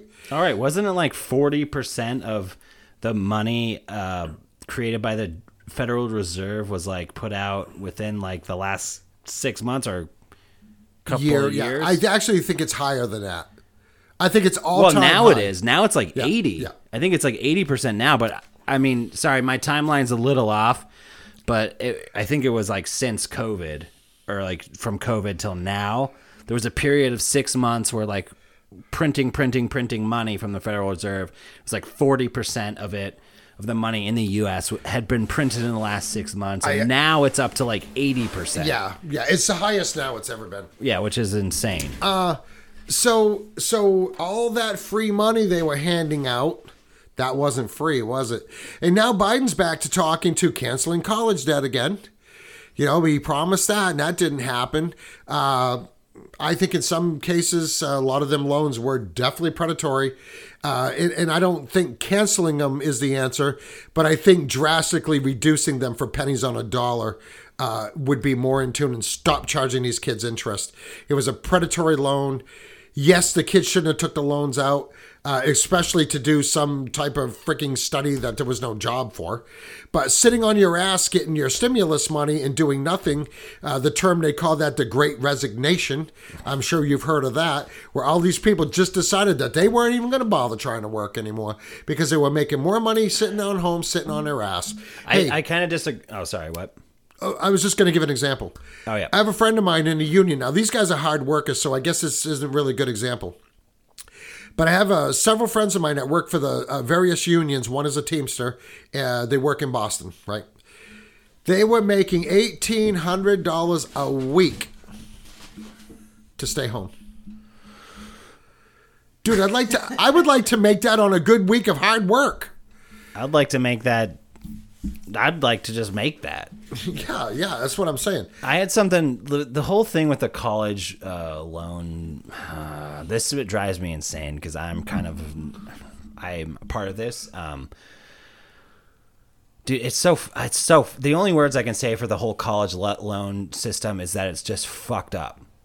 That's the only way that I can describe it, especially when you dive into like the whole indoctrination system. Um, I mean, just think about it. You are groomed from a, a very young age to think that you need to go to college, like from an early age of school. And then when you're in middle school, and then when you, especially when you get to high school, it's like, oh, what colleges are you looking at? What what schools are you going to go to? Oh, you go to your friend's house. What scholarships are you trying out? What for? scholarships? You go to a friend's house for dinner. Oh, what uh what schools are you looking at? You uh, watch TV shows and they're like the the kids in the TV shows, "Oh, we're going to this college, we're going that to college." It's such an indoctrination system to get people to believe that they need to go to school. Hey, let me just add one thing real quick. Sorry. That's all part of the social hierarchy where they want you to be socially in a higher class than you really are or should be. But I'm sorry, go ahead. Right. And then when you then you're like, "Oh, at 18 years old, they're going to loan an 18-year-old hundreds of thousands of dollars or thousands of dollars." And then you're going to go further into the indoctrination system of modernized elitist globalist bullshit. Um it's just like that is like this it's so it's so fucked up to put into 18 year old kids minds or heads that in order to get ahead in life you need to become you need to take out thousands of dollars hundreds of thousands of dollars in debt in order to get ahead. Like and then when you go to these schools the education that you get oftentimes is a lot of bullshit. It works out for some people. That cannot that can be said For but like connected people. but but like at a point a couple years ago, like over fifty percent of college kids weren't unable to pay back their college loans, so that's problematic. Like the and it ah just it it pisses me off because it's just more of this programming indoctrination bullshit to get kids. Um, as soon as they leave high school, as soon as they gain independence, to become part of the system and become uh, further in debt and become further part of the uh, the the uh, indentured servitude system. It- and like I think people, if you're going to college, if you're a young kid, like, and if you know what you really want to do, like if you have like I want to do this and I'm gonna do that, fine. But if you're somebody that doesn't know what the fuck to do, don't just go to college and become a victim of this sort of shit Don't go to college for the sake of making your parents happy. or anybody else happy. Because what you're doing essentially is you are paying the educational system, which was manipulated by the Rockefellers. Yes. You're paying the system to indoctrinate you to fit their agenda. Think about that. It's more debt slavery, it's more black money magic, the Babylonian money magic cabal thing, which all goes all the way back to the cult of Baal Usury. usury and it is usury because of the interest because some of these loans i understand the interest rate changes the more you owe Yeah. there's something funky about it where if you don't pay it off at a certain time then you get all these additional fees and these interest hikes and all these other things right It's so, so fucked. these these kids are going So backwards before they even get a chance to even remotely get ahead in life yeah. i i am not afraid to admit i never went to college Yeah. it was not my father's choice. Like like it like it wasn't. I guess it, I I don't mean to say that. My father said, "You're not going to college. You don't need college. You're going to be fine because I'm going to show you this, and this is what you're going to do." And I've done okay. Yeah, I'm not a multimillionaire or anything like that, but you know I can afford to go down and put gas in my car, even though I begrudgingly do it Right. at four dollars and something, and now it's five dollars a gallon for diesel. It's actually five twenty nine down to our local store for diesel. Uh, heating oil is the same; it's over five bucks, and and and uh, yeah, I can pay it, but frick me, I don't want to. Because I know that I'm just lining the pockets of some globalist greedy prick out there because it's not how it should be. And that's why I think this is this is a this is a orchestrated attempt to crash the global economy. And here's a couple of examples of what's going to happen. Uh, I don't know if you heard it in the news, but here we are, the United States. Biden is trying to make a deal with Iran to buy their oil, right? They want to restart the Iranian nuclear deal, which basically means okay, you can, you know, you can progress in your attempt to, you know, have nuclear power, but we all know what they really want. They want a nuclear bomb. Because what does Iran promise to do? They promise to wipe Israel off the map. There's some cases where you really think about it when you start learning about the cabal and all the stuff that happens in Israel and all the shady stuff, which actually brings in the the the descendants of the Khazarian Empire.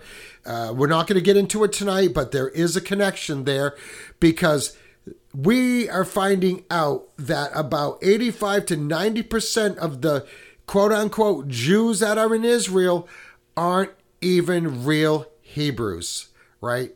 So that's a story for another day, but trust me, those numbers are out there, legitimate sources, you can look it up. But we're trying to buy oil from Iran. Do you think Iran's real happy with us since we blew up Soleimani? When Trump had him blown up? Now now let's let's call it what it is. Like that guy was a bad actor. He needed to go. and Trump was flexing his muscles and he's saying, Here, let me show you what I can do. And he gets rid of Soleimani, right? I don't think that was a bad play. I actually think that was a good play. However, these types of plays have consequences. Iran's not going to forgive us for that. So Iran's not just going to sell us oil unless they get something out of it. Now we already know that Obama sent them pallets and pallets of cash, like billions of dollars, right? Uh, and when they had our, uh, and I think that whole thing was set up for them to uh, take our sailors hostage, right? Like, how did that even happen? But now all of a sudden, now all of a sudden, you're finding out that Obama's sending pallets worth of cash over to Iran, right? Which I guess, I suppose. Uh, the way that we do things, you just call up the Fed, you have them print a bunch of money, put it on a pallet, and send it to Iran, right? But but anyways, but but what else did we hear in the news, right? China now wants to buy oil from Iran, but China wants to pay them with the Chinese yuan, not the U.S. petrodollar. That is going to devaluate the dollar. It's going to cause inflation to go higher. It's going to cause a lot of other problems in our in our U.S. economy. And then we find out that China's offered to buy oil from the Russians. Same thing.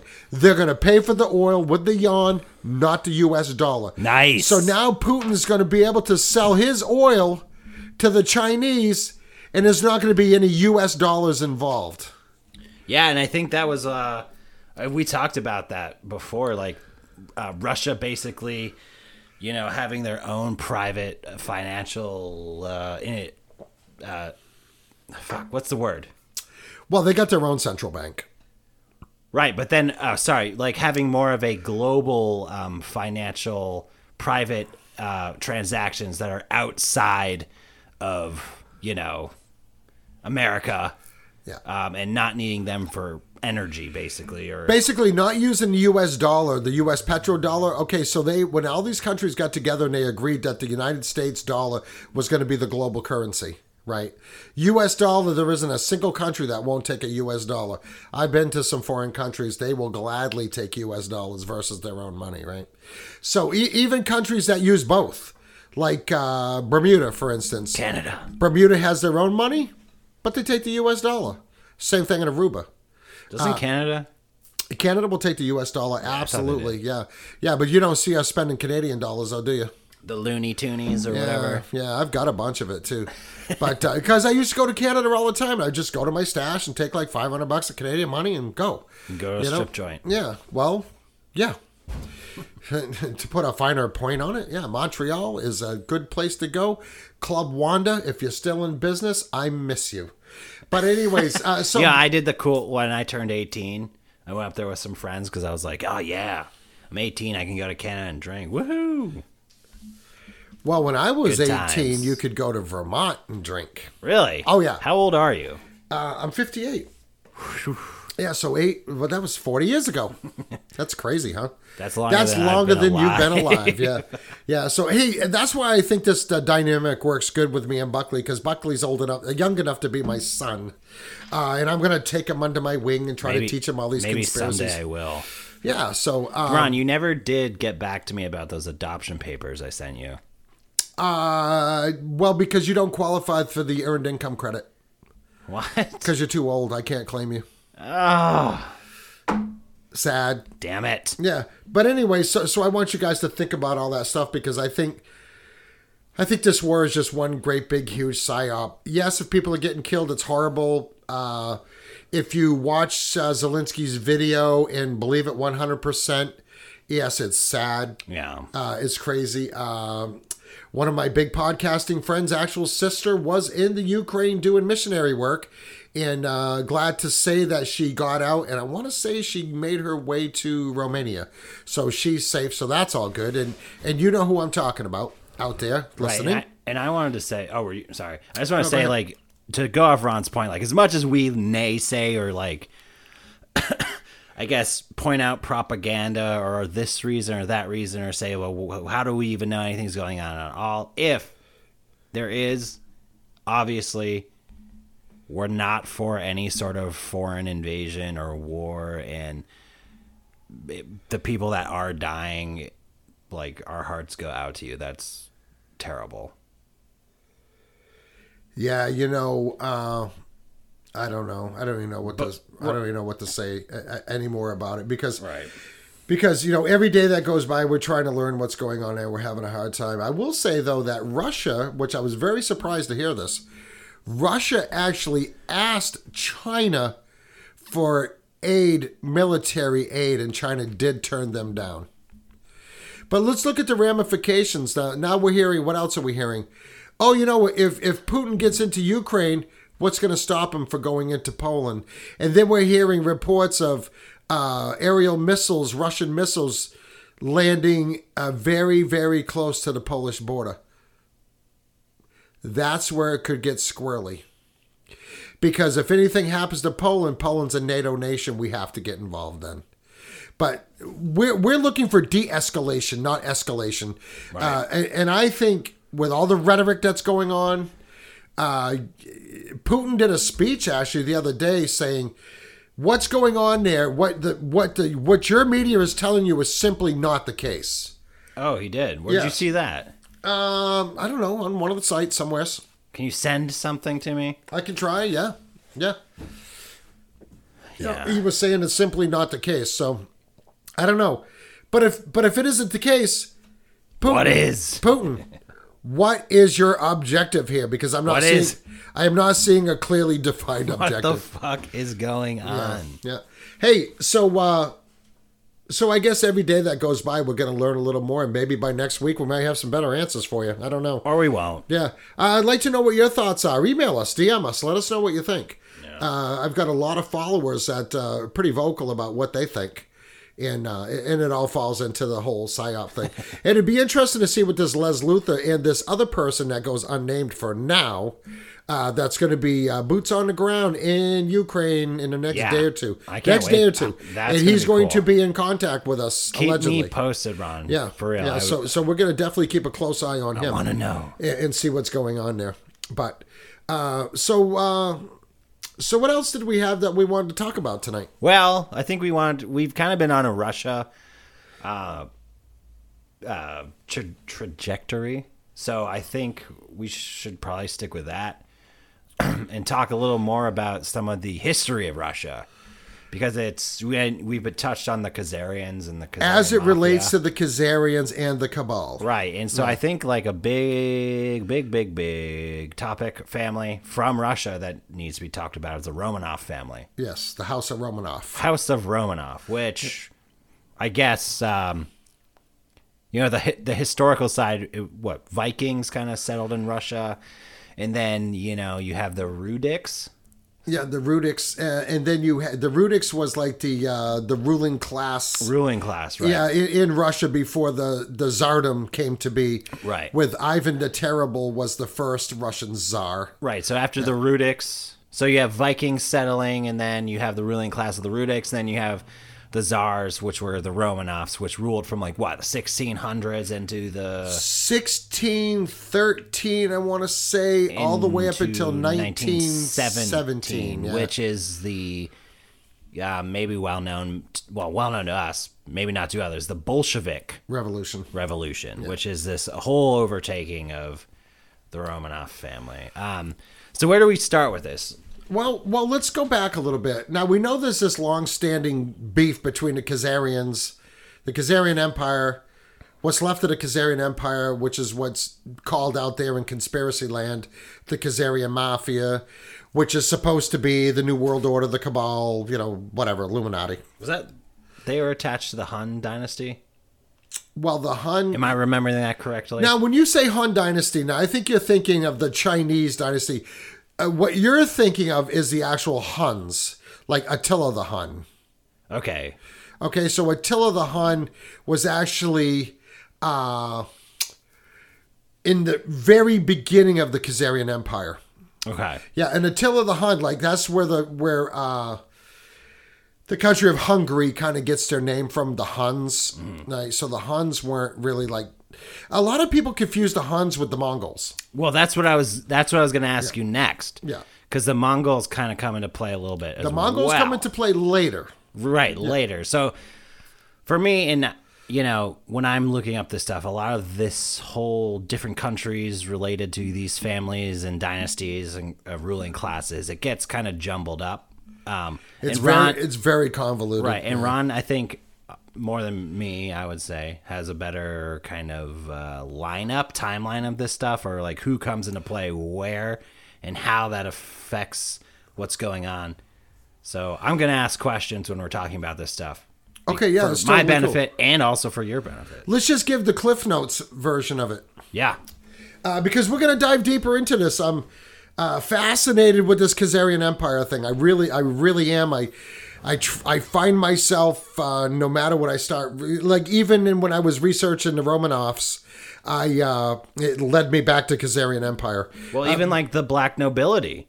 Well, the Khazarian Empire is descended from the black nobility, Right. They Yeah. like became the Khazarian Empire. Okay, but to answer your point earlier, like when the Ruriks, uh, who was uh, was uh, kind of the ruling class in what is now Russia before the Tsardom took over, right? Uh, Mm-hmm. Yeah, yeah. But but they were kind of like the the descendants of the, uh, is it the Varangians?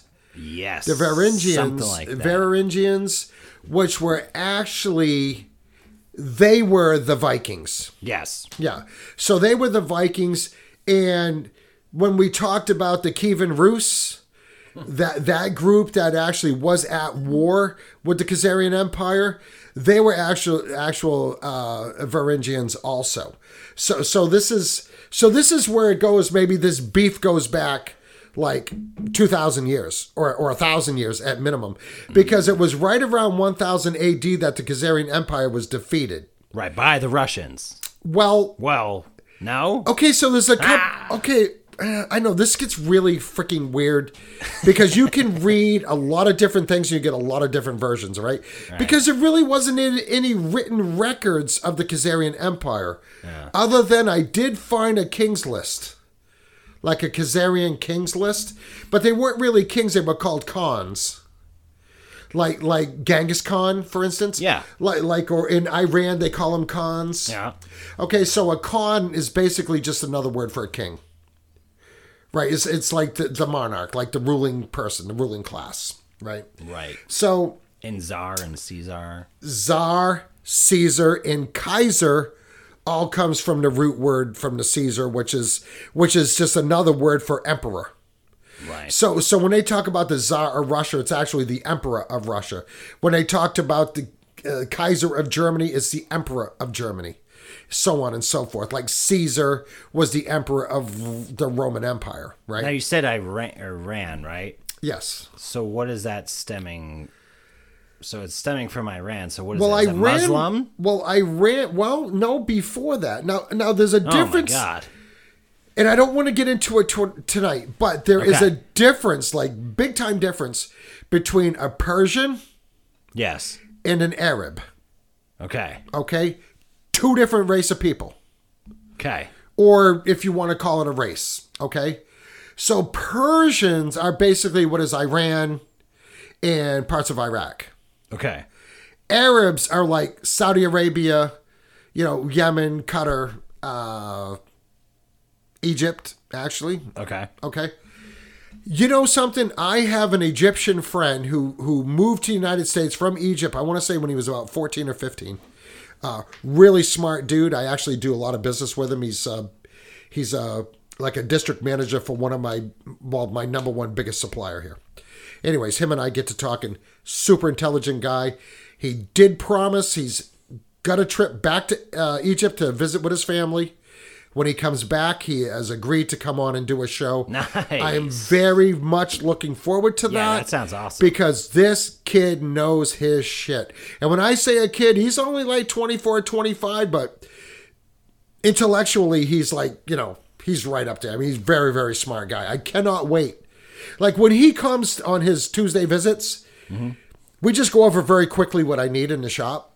And he shows me some new gadgets. And talk about other shit. And then we talk about other shit for like a half hour. Yeah. Yeah. He's like, "Oh man, Ron, I gotta go. I gotta go." Uh, but anyway, so so so You're there's good a, at that, Ron. so there's a difference between Persians and Arabs, right? So where? So where do the where's the like whole Muslim thing fit into this? Okay, so Because they were dispersed around like Russia, Ukraine, uh, Mongolia, uh, China, Well- even right in well- Asia. okay, so we hear about the Uyghurs, right? Right, they're Muslims. Right. But the Uyghurs were around during the time of the Khazarian Empire. And the, okay, so so the Khazarian Empire, I make a lot of parallels between the Khazarian Empire in, in America. Because the Khazarian Empire wasn't one race of people. Because the Okay. original Khazarians were were were Turkic people. They were nomadic. Mm-hmm. And then when they came into the area of the lower Caucasus Mountains of Russia, which is like Kazakhstan, well, Kazakhstan is based on Khazaria. Kazakhstan, which we're hearing like that one city in Kazakhstan. Remember there was an overthrow, of an attempted coup about Oh, a month or so ago? Yeah, yeah, yeah. Didn't Back didn't work then- out. No, because oh, back did then there was a conspiracy theory saying that that one city in Kazakhstan was the actual capital city of the cabal. Okay. Yeah, so that conspiracy theory's out there. Go check it out. And, and when you see pictures of the city, super modern city, like in the middle of nowhere, super modern looking city, futuristic looking city. Okay. Anyways, there was a coup attempt there. Uh, apparently, that didn't work out. I don't know anything else about it. So, but the Khazarian Empire was like uh, what is now Turkey, uh, just above where the Ottoman uh, Empire was. And uh, so you so you had northern Turkey, uh, like the Black Sea, the Caspian Sea, which used to be called the White Sea, the Caucasus Mountains, which is southern Russia, Kazakhstan, Georgia, uh, uh, what's the other? Uh, Azerbaijan. Uh, what's the other one? Uzbekistan. Yeah, something like that. Sorry. Uh, probably central to more eastern Ukraine. Uh, part of Belar- what's now Belarus, and and a big section of uh, what is now Russia. It was was Right. the was the Khazarian Empire, right? Okay. Uh, it went all the way to past the Euphrates and what's the other river? The Tigris and the Euphrates, which is in modern day Iraq, which in which was Mesopotamia, and actually before that was Sumer, where the Sumerians, which is supposed to be uh, the original humans on Earth. If you want to enlist The- in the ancient astronaut theory with the Anunnaki, that's where they settled in Sumer, and this is where we found out about this stuff through uh, Zecharia Sitchin's uh, translations of the Sumerian tablets. Right, which are like the oldest tablets, scripture kind of stuff that we know of. written in cuneiform, which is just shapes. It's like yes. yeah, it's just like it were clay tablets, and they had a stylus, different styluses, and that they would put these like triangular things in certain ways. And who and- even knows if different that's symbols. even the translations are even Obvious, obviously, there's a lot of speculation there, and even to get further down the rabbit hole, this is where the whole theory of uh, Planet X comes from, Nibiru, Oh yeah, yeah, or what they call in the Bible wormwood, right? I I you, you I told you about that uh the whole Scooby Doo thing, right?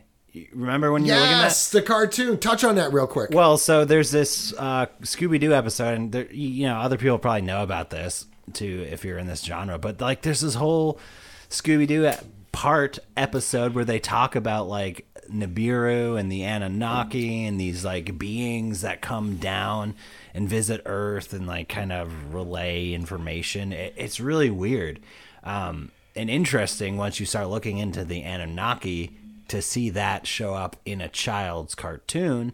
But that happens a lot like uh, uh cartoon network um you know they have episodes of chi- children not because well first of all cartoon network has like the earlier shows which are more geared for for children and then they have like the late night stuff which is like more adult content robot chicken and all that um but like adult, ch- like Adult Swim. yeah, Adult Swim. Uh, But then they also have like stuff in these cartoons that focuses heavily on like the Illuminati and describing Illuminati temples and like all this stuff. So it's really weird, uh, especially that Anunnaki and Nuberia, Nubir, or whatever you say, Nibiru. Nibiru, showing up in cartoons like this. It's like, why? crazy. Buckley turned me on to that. So every night after the show, Buckley and I hang out. We uh, work on a little bit of the editing, and we enjoy. We have a drink together, and we just kind of shoot the shit. And he, and he brought it up last week, and I'm like, nah way. So we did a search. Sure enough, we found it. But but anyways, uh, so getting back to uh, the Khazarian Empire, right? So where the Kievan Rus comes in is that they were at war with the Khazarian Empire, right? But I don't. I'm trying to discern if it ended up being a stalemate or maybe the Kievan Rus got the best of them. They retreated back, and this is when they gave the Khazarians the ultimatum that they had to pick one of the Abrahamic religions. Hmm. And because the Khazarians were so out of control, I think when this war ended, it was maybe more like an armistice. You know what I mean? Like a, just like a ceasefire type of deal. And the Kievan Rus said, "Listen, we're just basically gonna just let you do your thing, but you this is what you got to do. This is your stipulation. You, and I know we talked about this in, a, in another episode, but but it's uh, but there's a reason for it. I promise.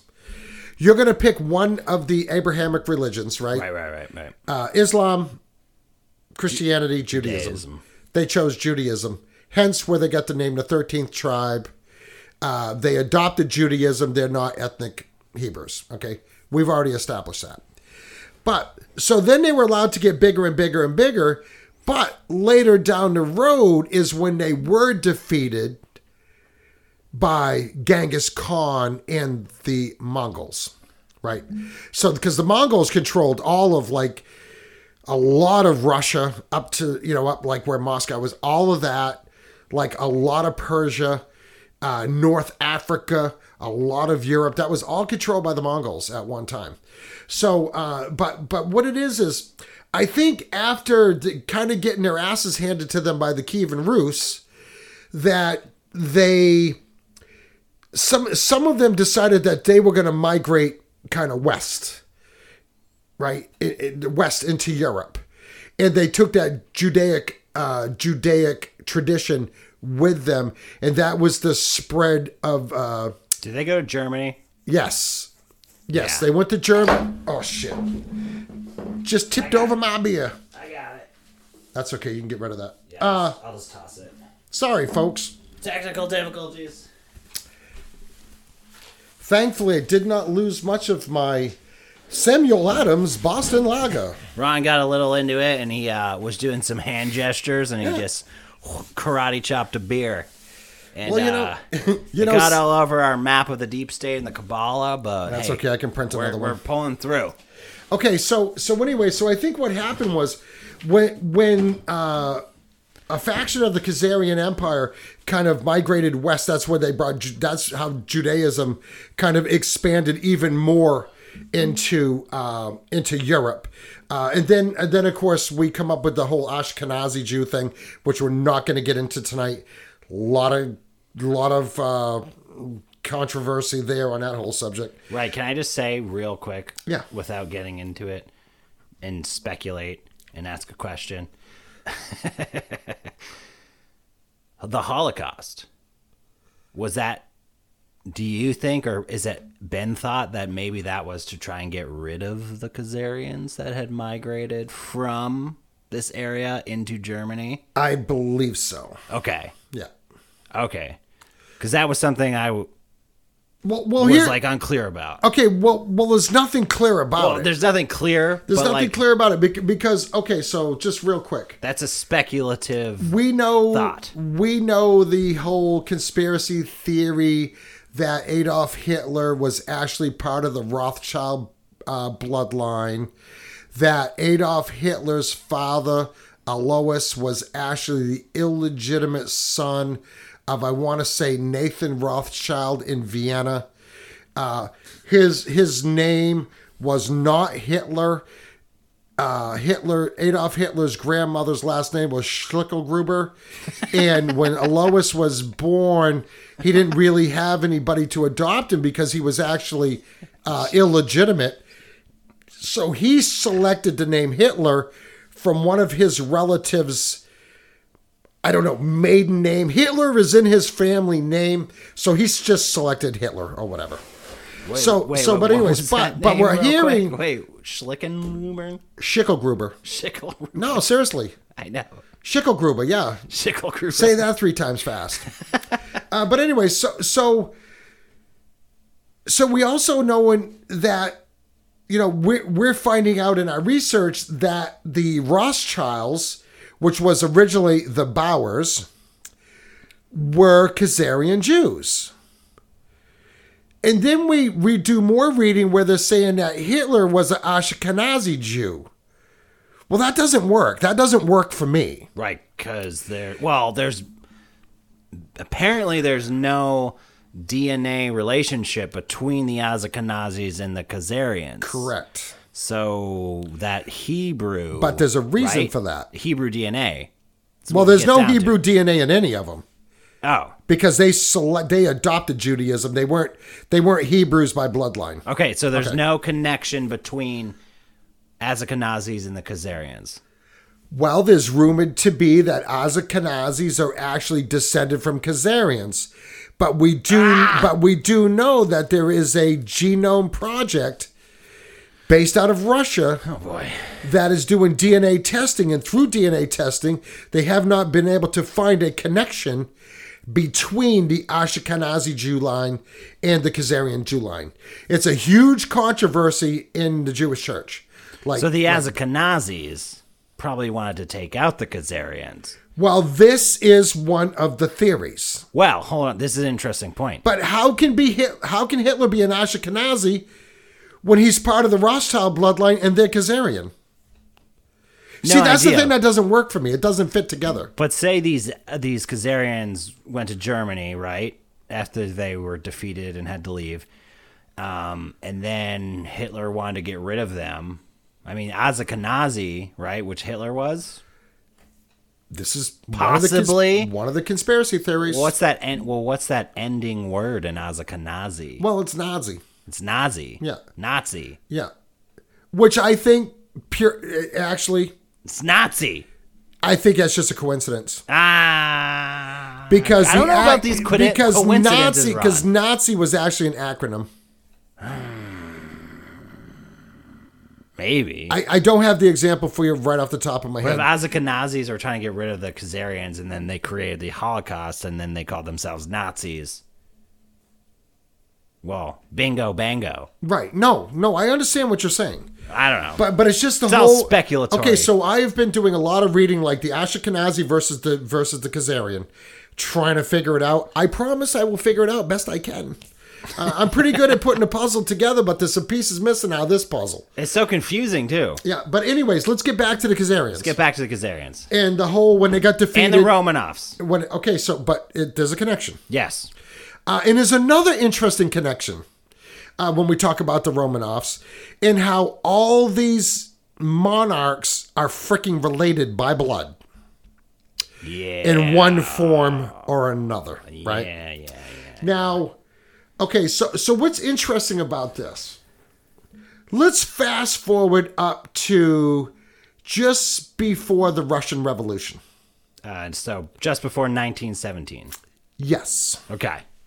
The it's Bolshevik revolution is what you're talking about. Okay, so we're not even going to get deep into that because that is not as simple as Lenin came back to Russia from exile, got a party together, called them the Bolsheviks, overtook the monarchy, and appointed himself the leader of Russia. Well, I mean, I heard that the Khazarian. It's not that simple. I heard that the Khazarian mafia had a lot to do with creating the Bolshevik Party. Okay, so here's where the connection is. So we know that there's a long-standing feud between the Khazarians and the Russians. And we theorized several episodes ago that this could be a reason why this shit is going on in Ukraine. Could be, yeah. Could be. Because if the Khazarian mafia is what, you know, they're calling it the Cabal, New World Order, elite, or whatever. Rah, rah, rah. Yeah. And then we hear the whole psyop that Putin's trying to get rid of the New World Order and that he doesn't want, and he's rejected the New World Order, even though allegedly he was part of the New World Order. Right? Yes. But let's go back to the time of Lenin. Lenin, and I'm not going to get into dates, I'm not going to get into specifics and uh, minor little details. I'm going to give you, again, the Cliff Notes version because we've only got about 20 minutes left of the show. Uh, Lenin got involved. Now, Lenin came from a very good family in Russia, right? Went to a good school. While he's at this school, he goes to some talk some get together, some committee thing where they're pushing uh, socialism, right? Which is what we're seeing in American schools and American colleges and universities now. Cultural Marxism. Cultural Marxism. Thank you very much. So, of course, he was taken in taken in by this. Started reading all of Karl, Karl Marx's works, including the Communist Manifesto. Nice. And so Lenin starts some type of shit over there, gets arrested for either sedition or treason or something like that. Maybe it wasn't treason. Maybe it was just, you know, causing causing shit, whatever the charge for that is. Activism. Activism, there you go. Well, because it's important to remember that the whole Bolshevik party was transformed around uh, workers' conditions and rights uh, Right. during World War Al- One. almost like unionizing. We're unionizing, so like World War One is going on at this time, right? And the Spanish flu epidemic. Right. So like during World War One, you see like uh I guess a decrease in like uh, how workers are treated and the conditions they're working in, and then this whole Bolshevik party, which plays basically off of that, like better better situations for the common man workers. Um, that's where it's all revolved around. So like uh, Lenin is the leader of this, and he, you know, is arrested for activism. What he's doing is activism, but creates a new party. Right, right. But this was kind of pre-Bolshevik. He actually gets thrown Yeah, in. He gets thrown in jail, and then I want to say he gets sent to the Gulag in Siberia. Woof. Anyways, long story short, he gets out. He's in exile. He's living in Switzerland, right? He's in Switzerland for a while.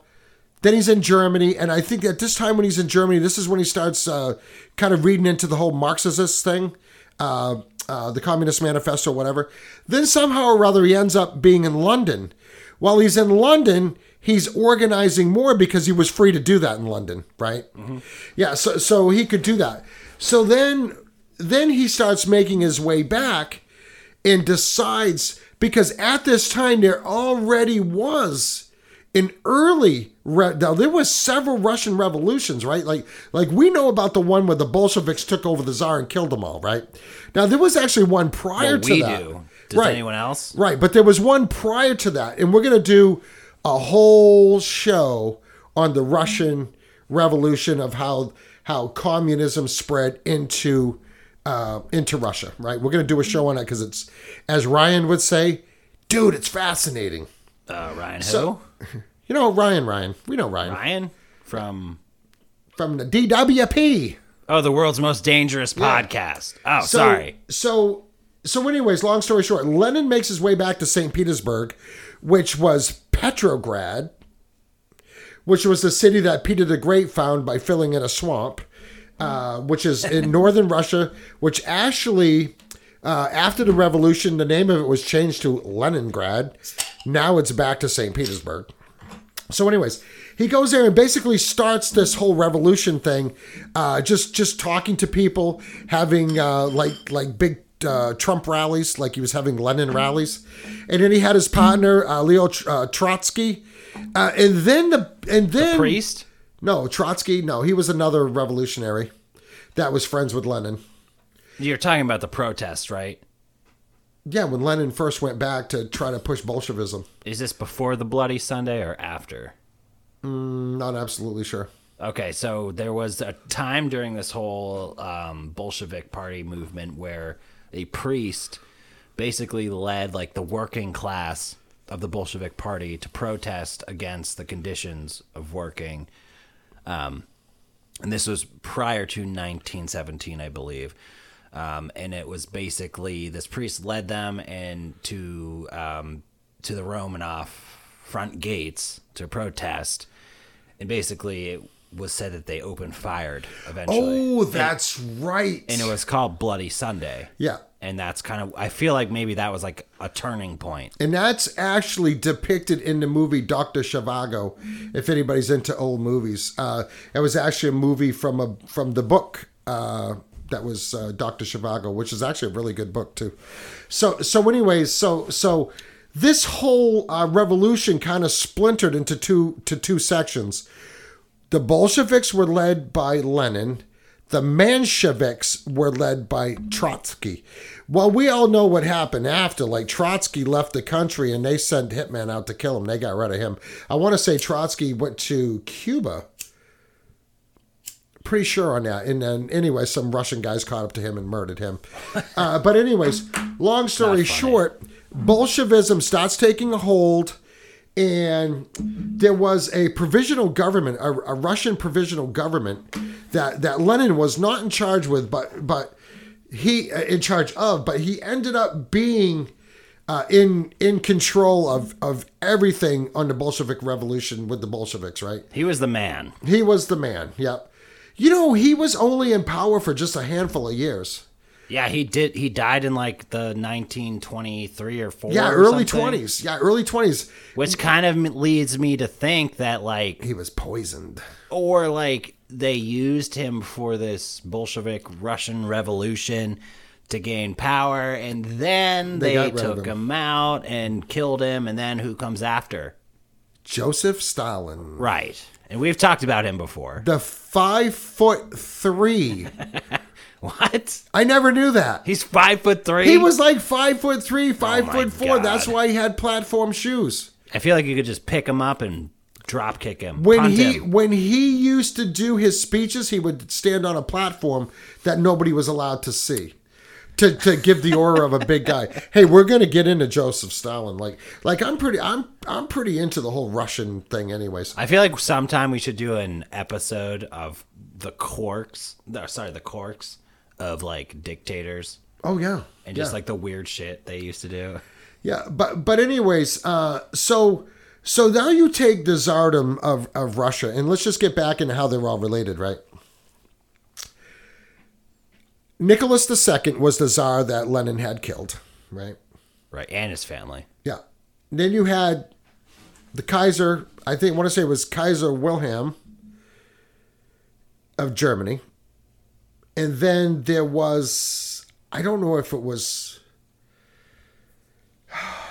Dude, dude, dude. some House of Win. Well, it wasn't House of Windsor at the time.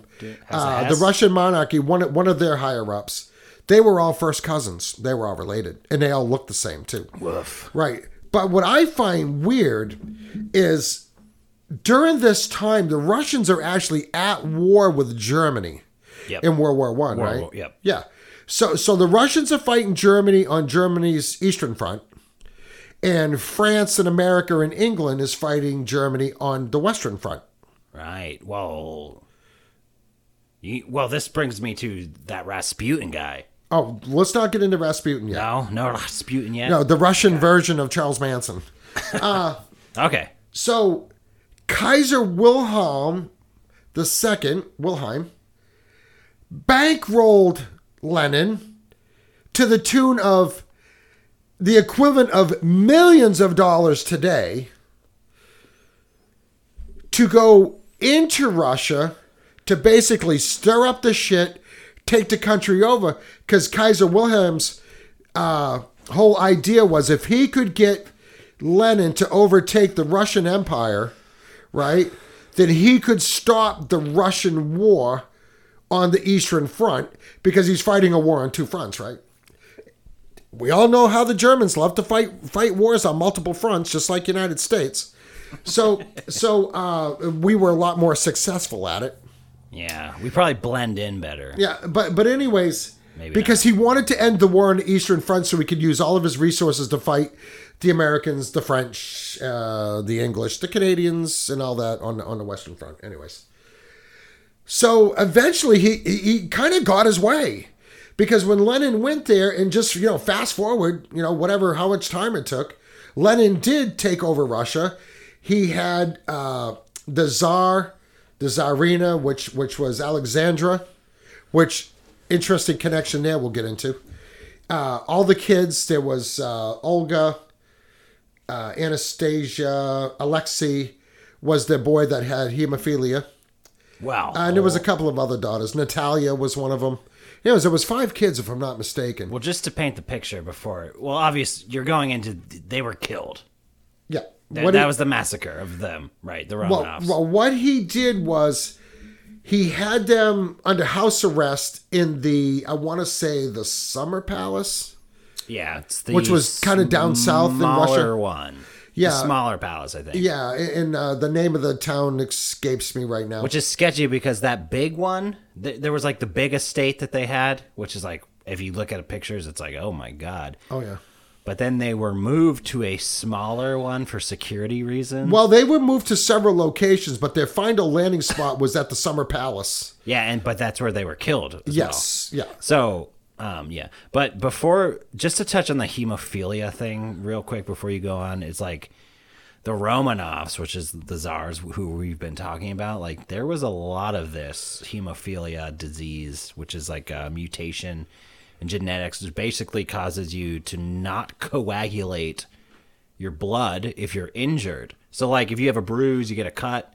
Uh, diabetics sometimes have this. Uh, they you'll bleed out. Or people on Coumadin. Right, you'll you'll bleed out, um, and this is this is usually uh, in well, especially with like these uh, royal people, it's a direct relation to interbreeding or incest, and you see this a lot in like the the English, the British royal family, and others, and and honestly, it was kind of one of their weaknesses. Like the Romanovs, they didn't want people to know about this because it was a weakness and they oftentimes were like very secluded they secluded isolated themselves um, were very precarious in their public appearances like very specific and you know were always kind of um, guarding against this disease Right, because one important thing to remember is that Alexei was the only son, so he was heir to the throne. Right?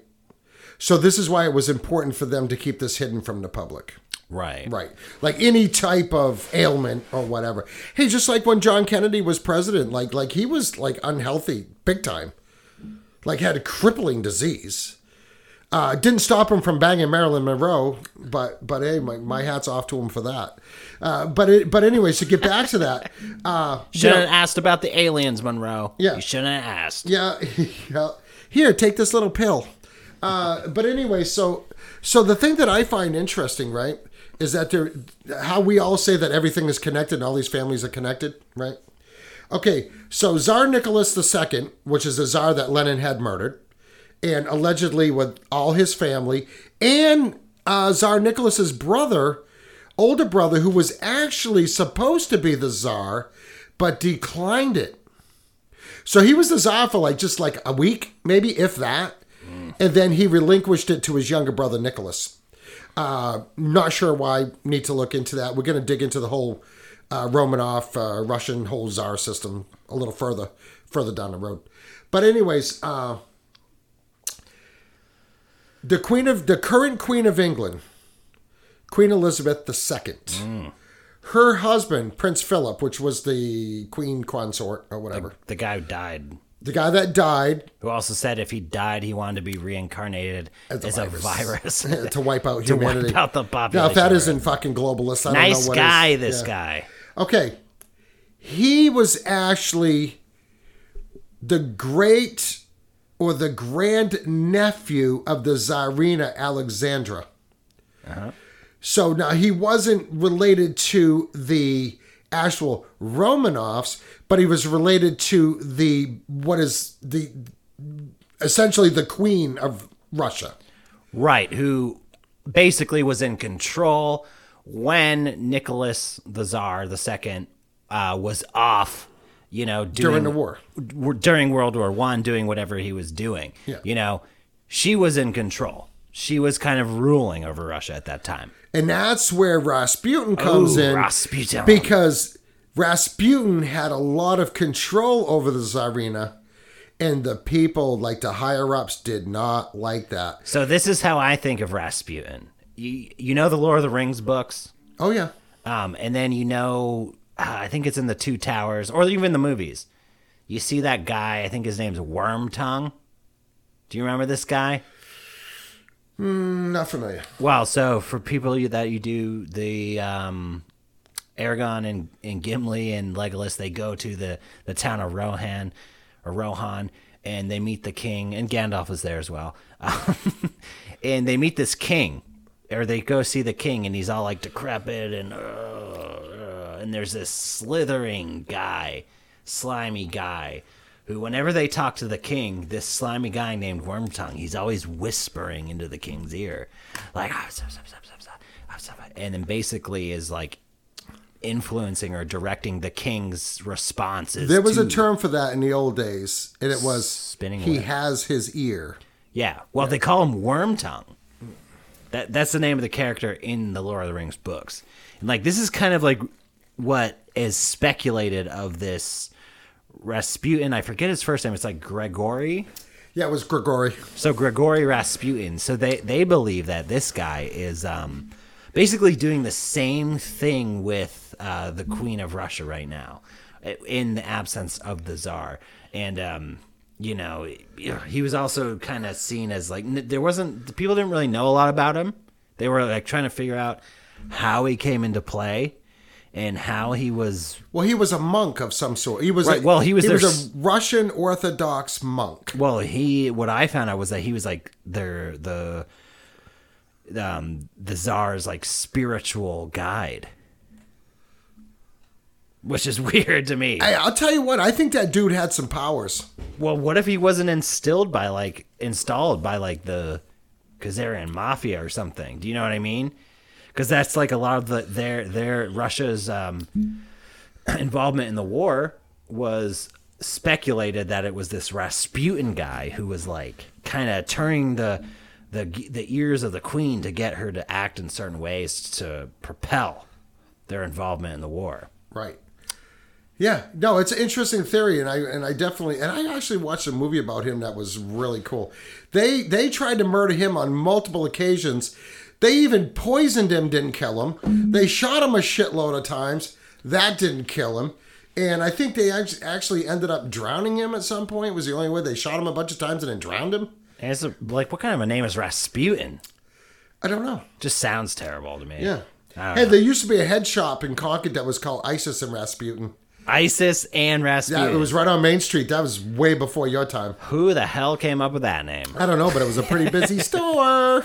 Uh, for- yeah, that's where you used to. No, no, no. Well, Uh huh. I used to go in there once in a while. I'm it was sure kind of used cool. to do a lot of things, Ron. They sold a lot of hippie stuff in there. things. uh, but anyways, but it just all goes leads back. Ron used to have dreadlocks. So the German Kaiser bankrolls Vladimir Lenin to go to Russia to overthrow the Tsar. A little twist, a little turn, a little zig, a little zag. Finally, that happens. And now Russia becomes a communist country. And then they start taking over all these other countries right after Hitler was defeated in World War II. And this is where the United Soviet Socialist Republic, USSR, what year? 40s, Okay. I think.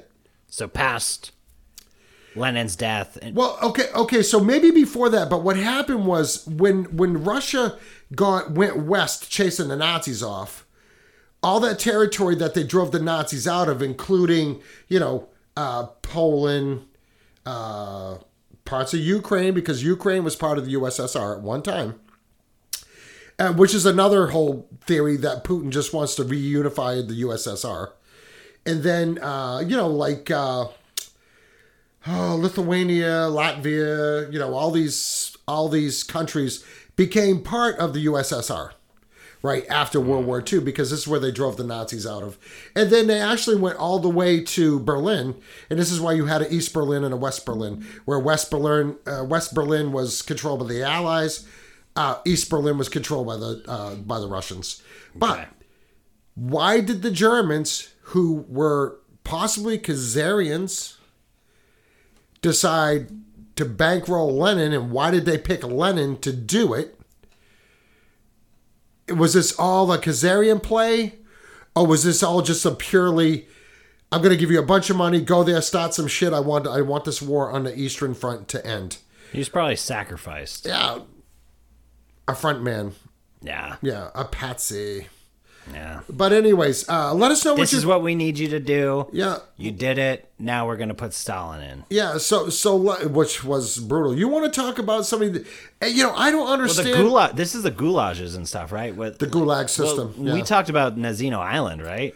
yeah, remember- yeah, we need to still do a show on that Cannibal Well, Island. we did. We did some, a little part. very little. A Yeah, long, little. long time ago. But this is like all Stalin and how fucked up his whole reign was, and the passport system that we talked about that he had installed. yeah, so so I've got a book. Uh, actually, that was a gift. It's called Bloodlines, Ooh. and it's a comparison book between Stalin and Hitler.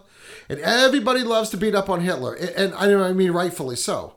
However, however, Stalin blew him out of the water when it come to killing his own people. Now, like Hitler really didn't kill his own people.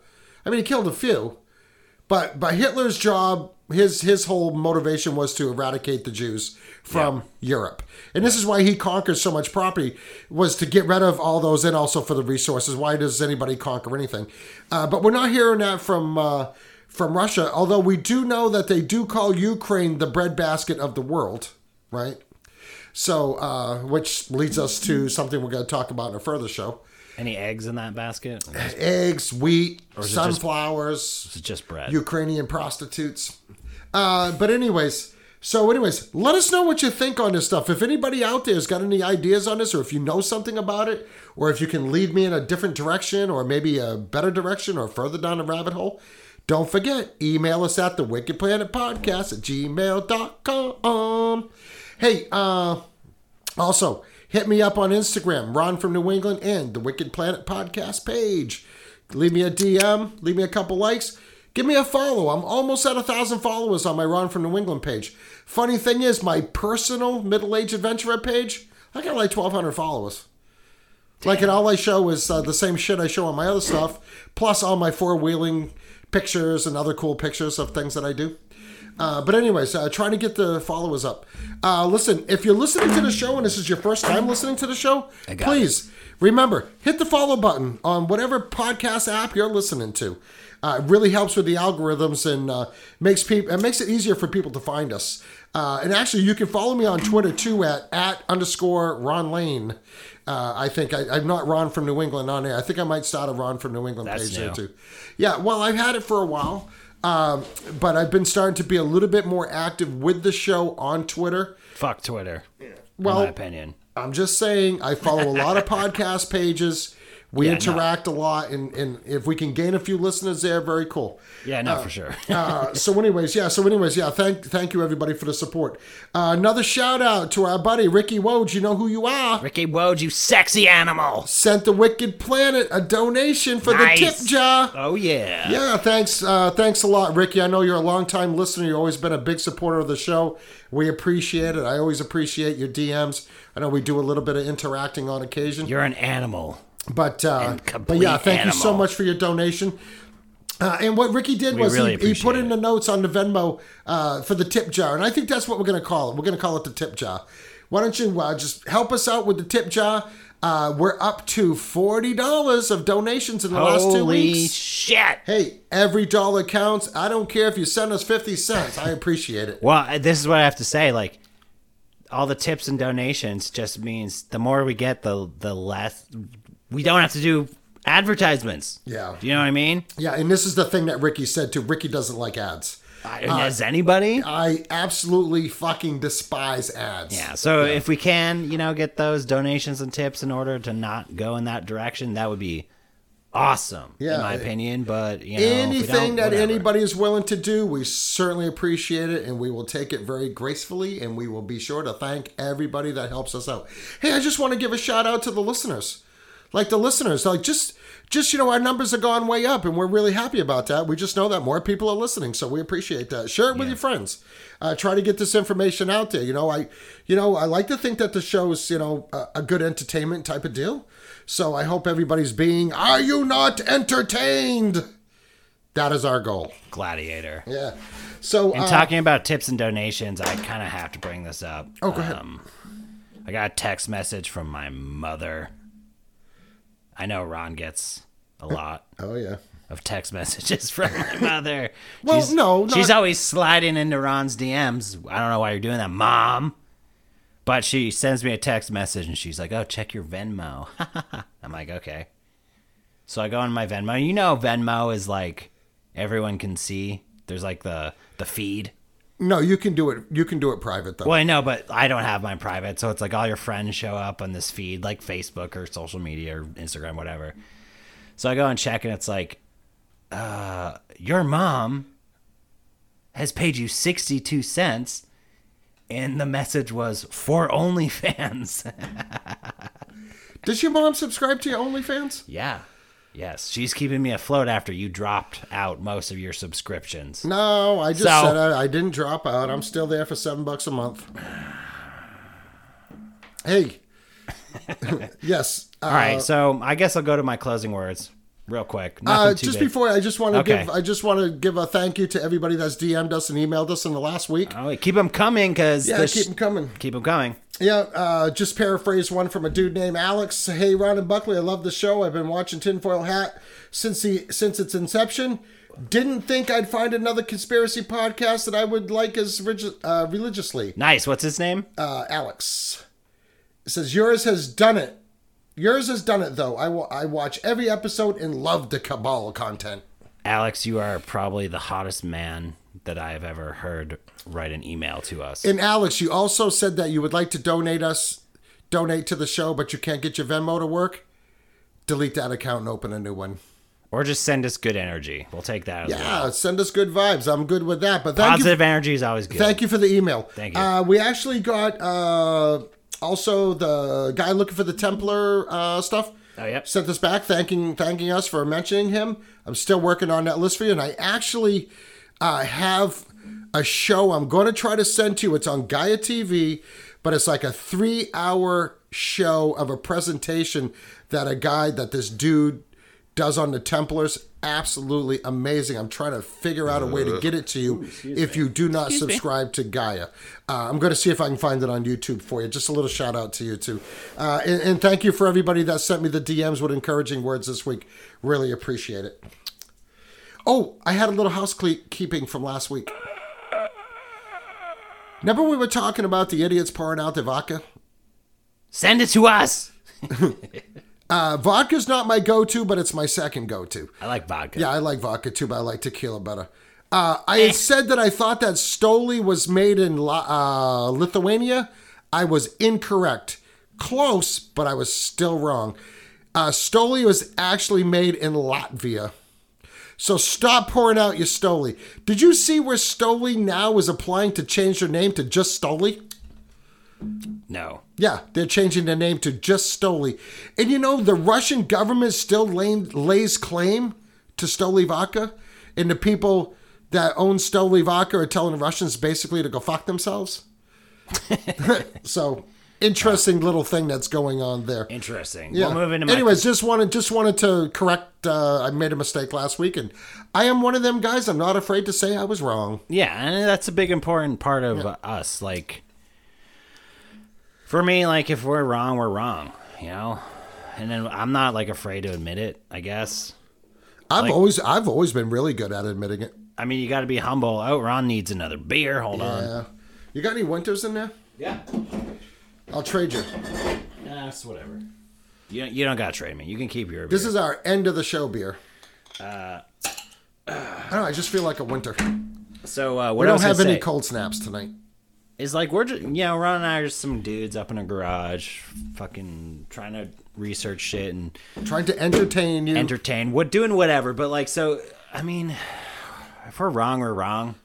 Let us know, and if we know we're wrong, we'll, we'll we're not afraid to just be like, oh yeah, okay, hey, this is not a college thesis. This is not a college lecture. right. It's not planned out either. This isn't school, and, and we just have a very, very broad outline of what we're going to talk about. yeah, and we just go. And we just go for it. and we say things that we think we know or we think we heard and a lot of it i don't even know if we we always agree with or we think is true but we present it to you because it's something that's being said and it's an idea And, and, thought, maybe the thought provoking, and thought provoking and stimulating, stimulating stimulating. shit and uh you know and that's kind of what we're here to do but i will say uh, our one year episode is coming up uh the date is for that episode is march 30th 30th, yes. So, keep the emails coming in, keep the questions, and all that.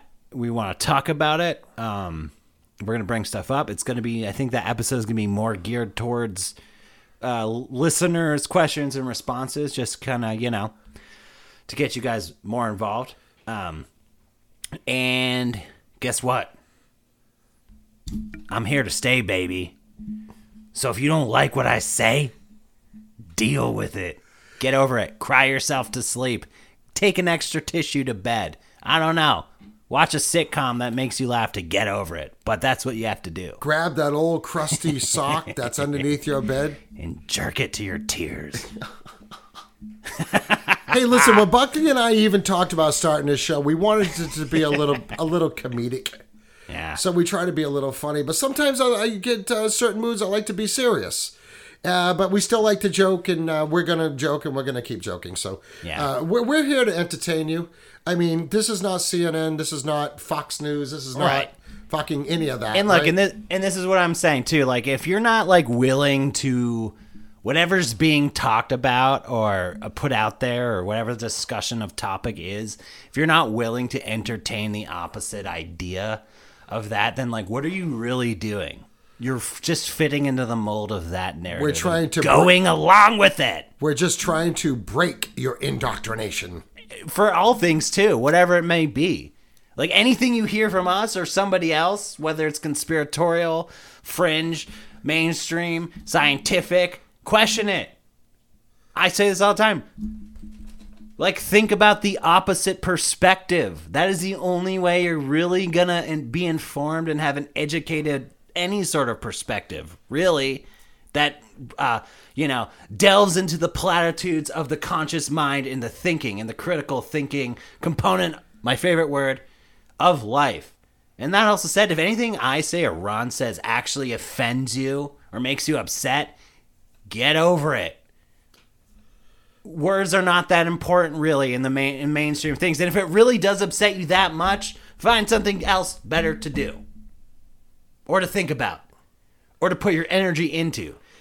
Cuz Ron and I, we're pretty de- okay people. Uh, you know, Ron's probably better than I am. But like don't put your energy into something that's like we're not even part of your daily life, really. Do you know what I mean? And get that mad ab- or upset about it. Actually, uh, nobody said they were offended. I'm offended. With everything. Words offend me. I'm upset, Ron. Hey, Ah! people say things to me that maybe they think it's going to offend me, but it doesn't.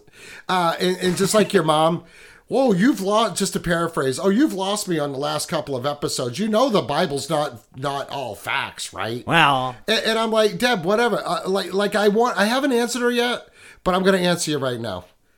just try to be. This is kind of Buckley and I's whole idea on that series, so I think you're gonna like where it's going. So, so Buckley's mom's like, well, well, hopefully, well, she's a couple episodes behind. She said, so she hasn't listened to the Khazarian Empire one, she didn't listen to the Ukrainian one, and she hasn't listened to this one. So, Deb, now you're three episodes behind. She says, Mom, catch up. she says, I'll let you, uh, hopefully, it'll get interesting again. All right. Buckley's mom can be tough, but we all love her.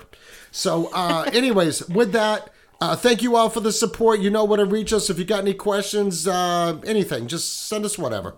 You see, a, you see a cool video you think I should see. I get a lot of those, and and uh, and keep them coming, people. I really like them. So until next week, Ron from New England signing off. Buckley. Out!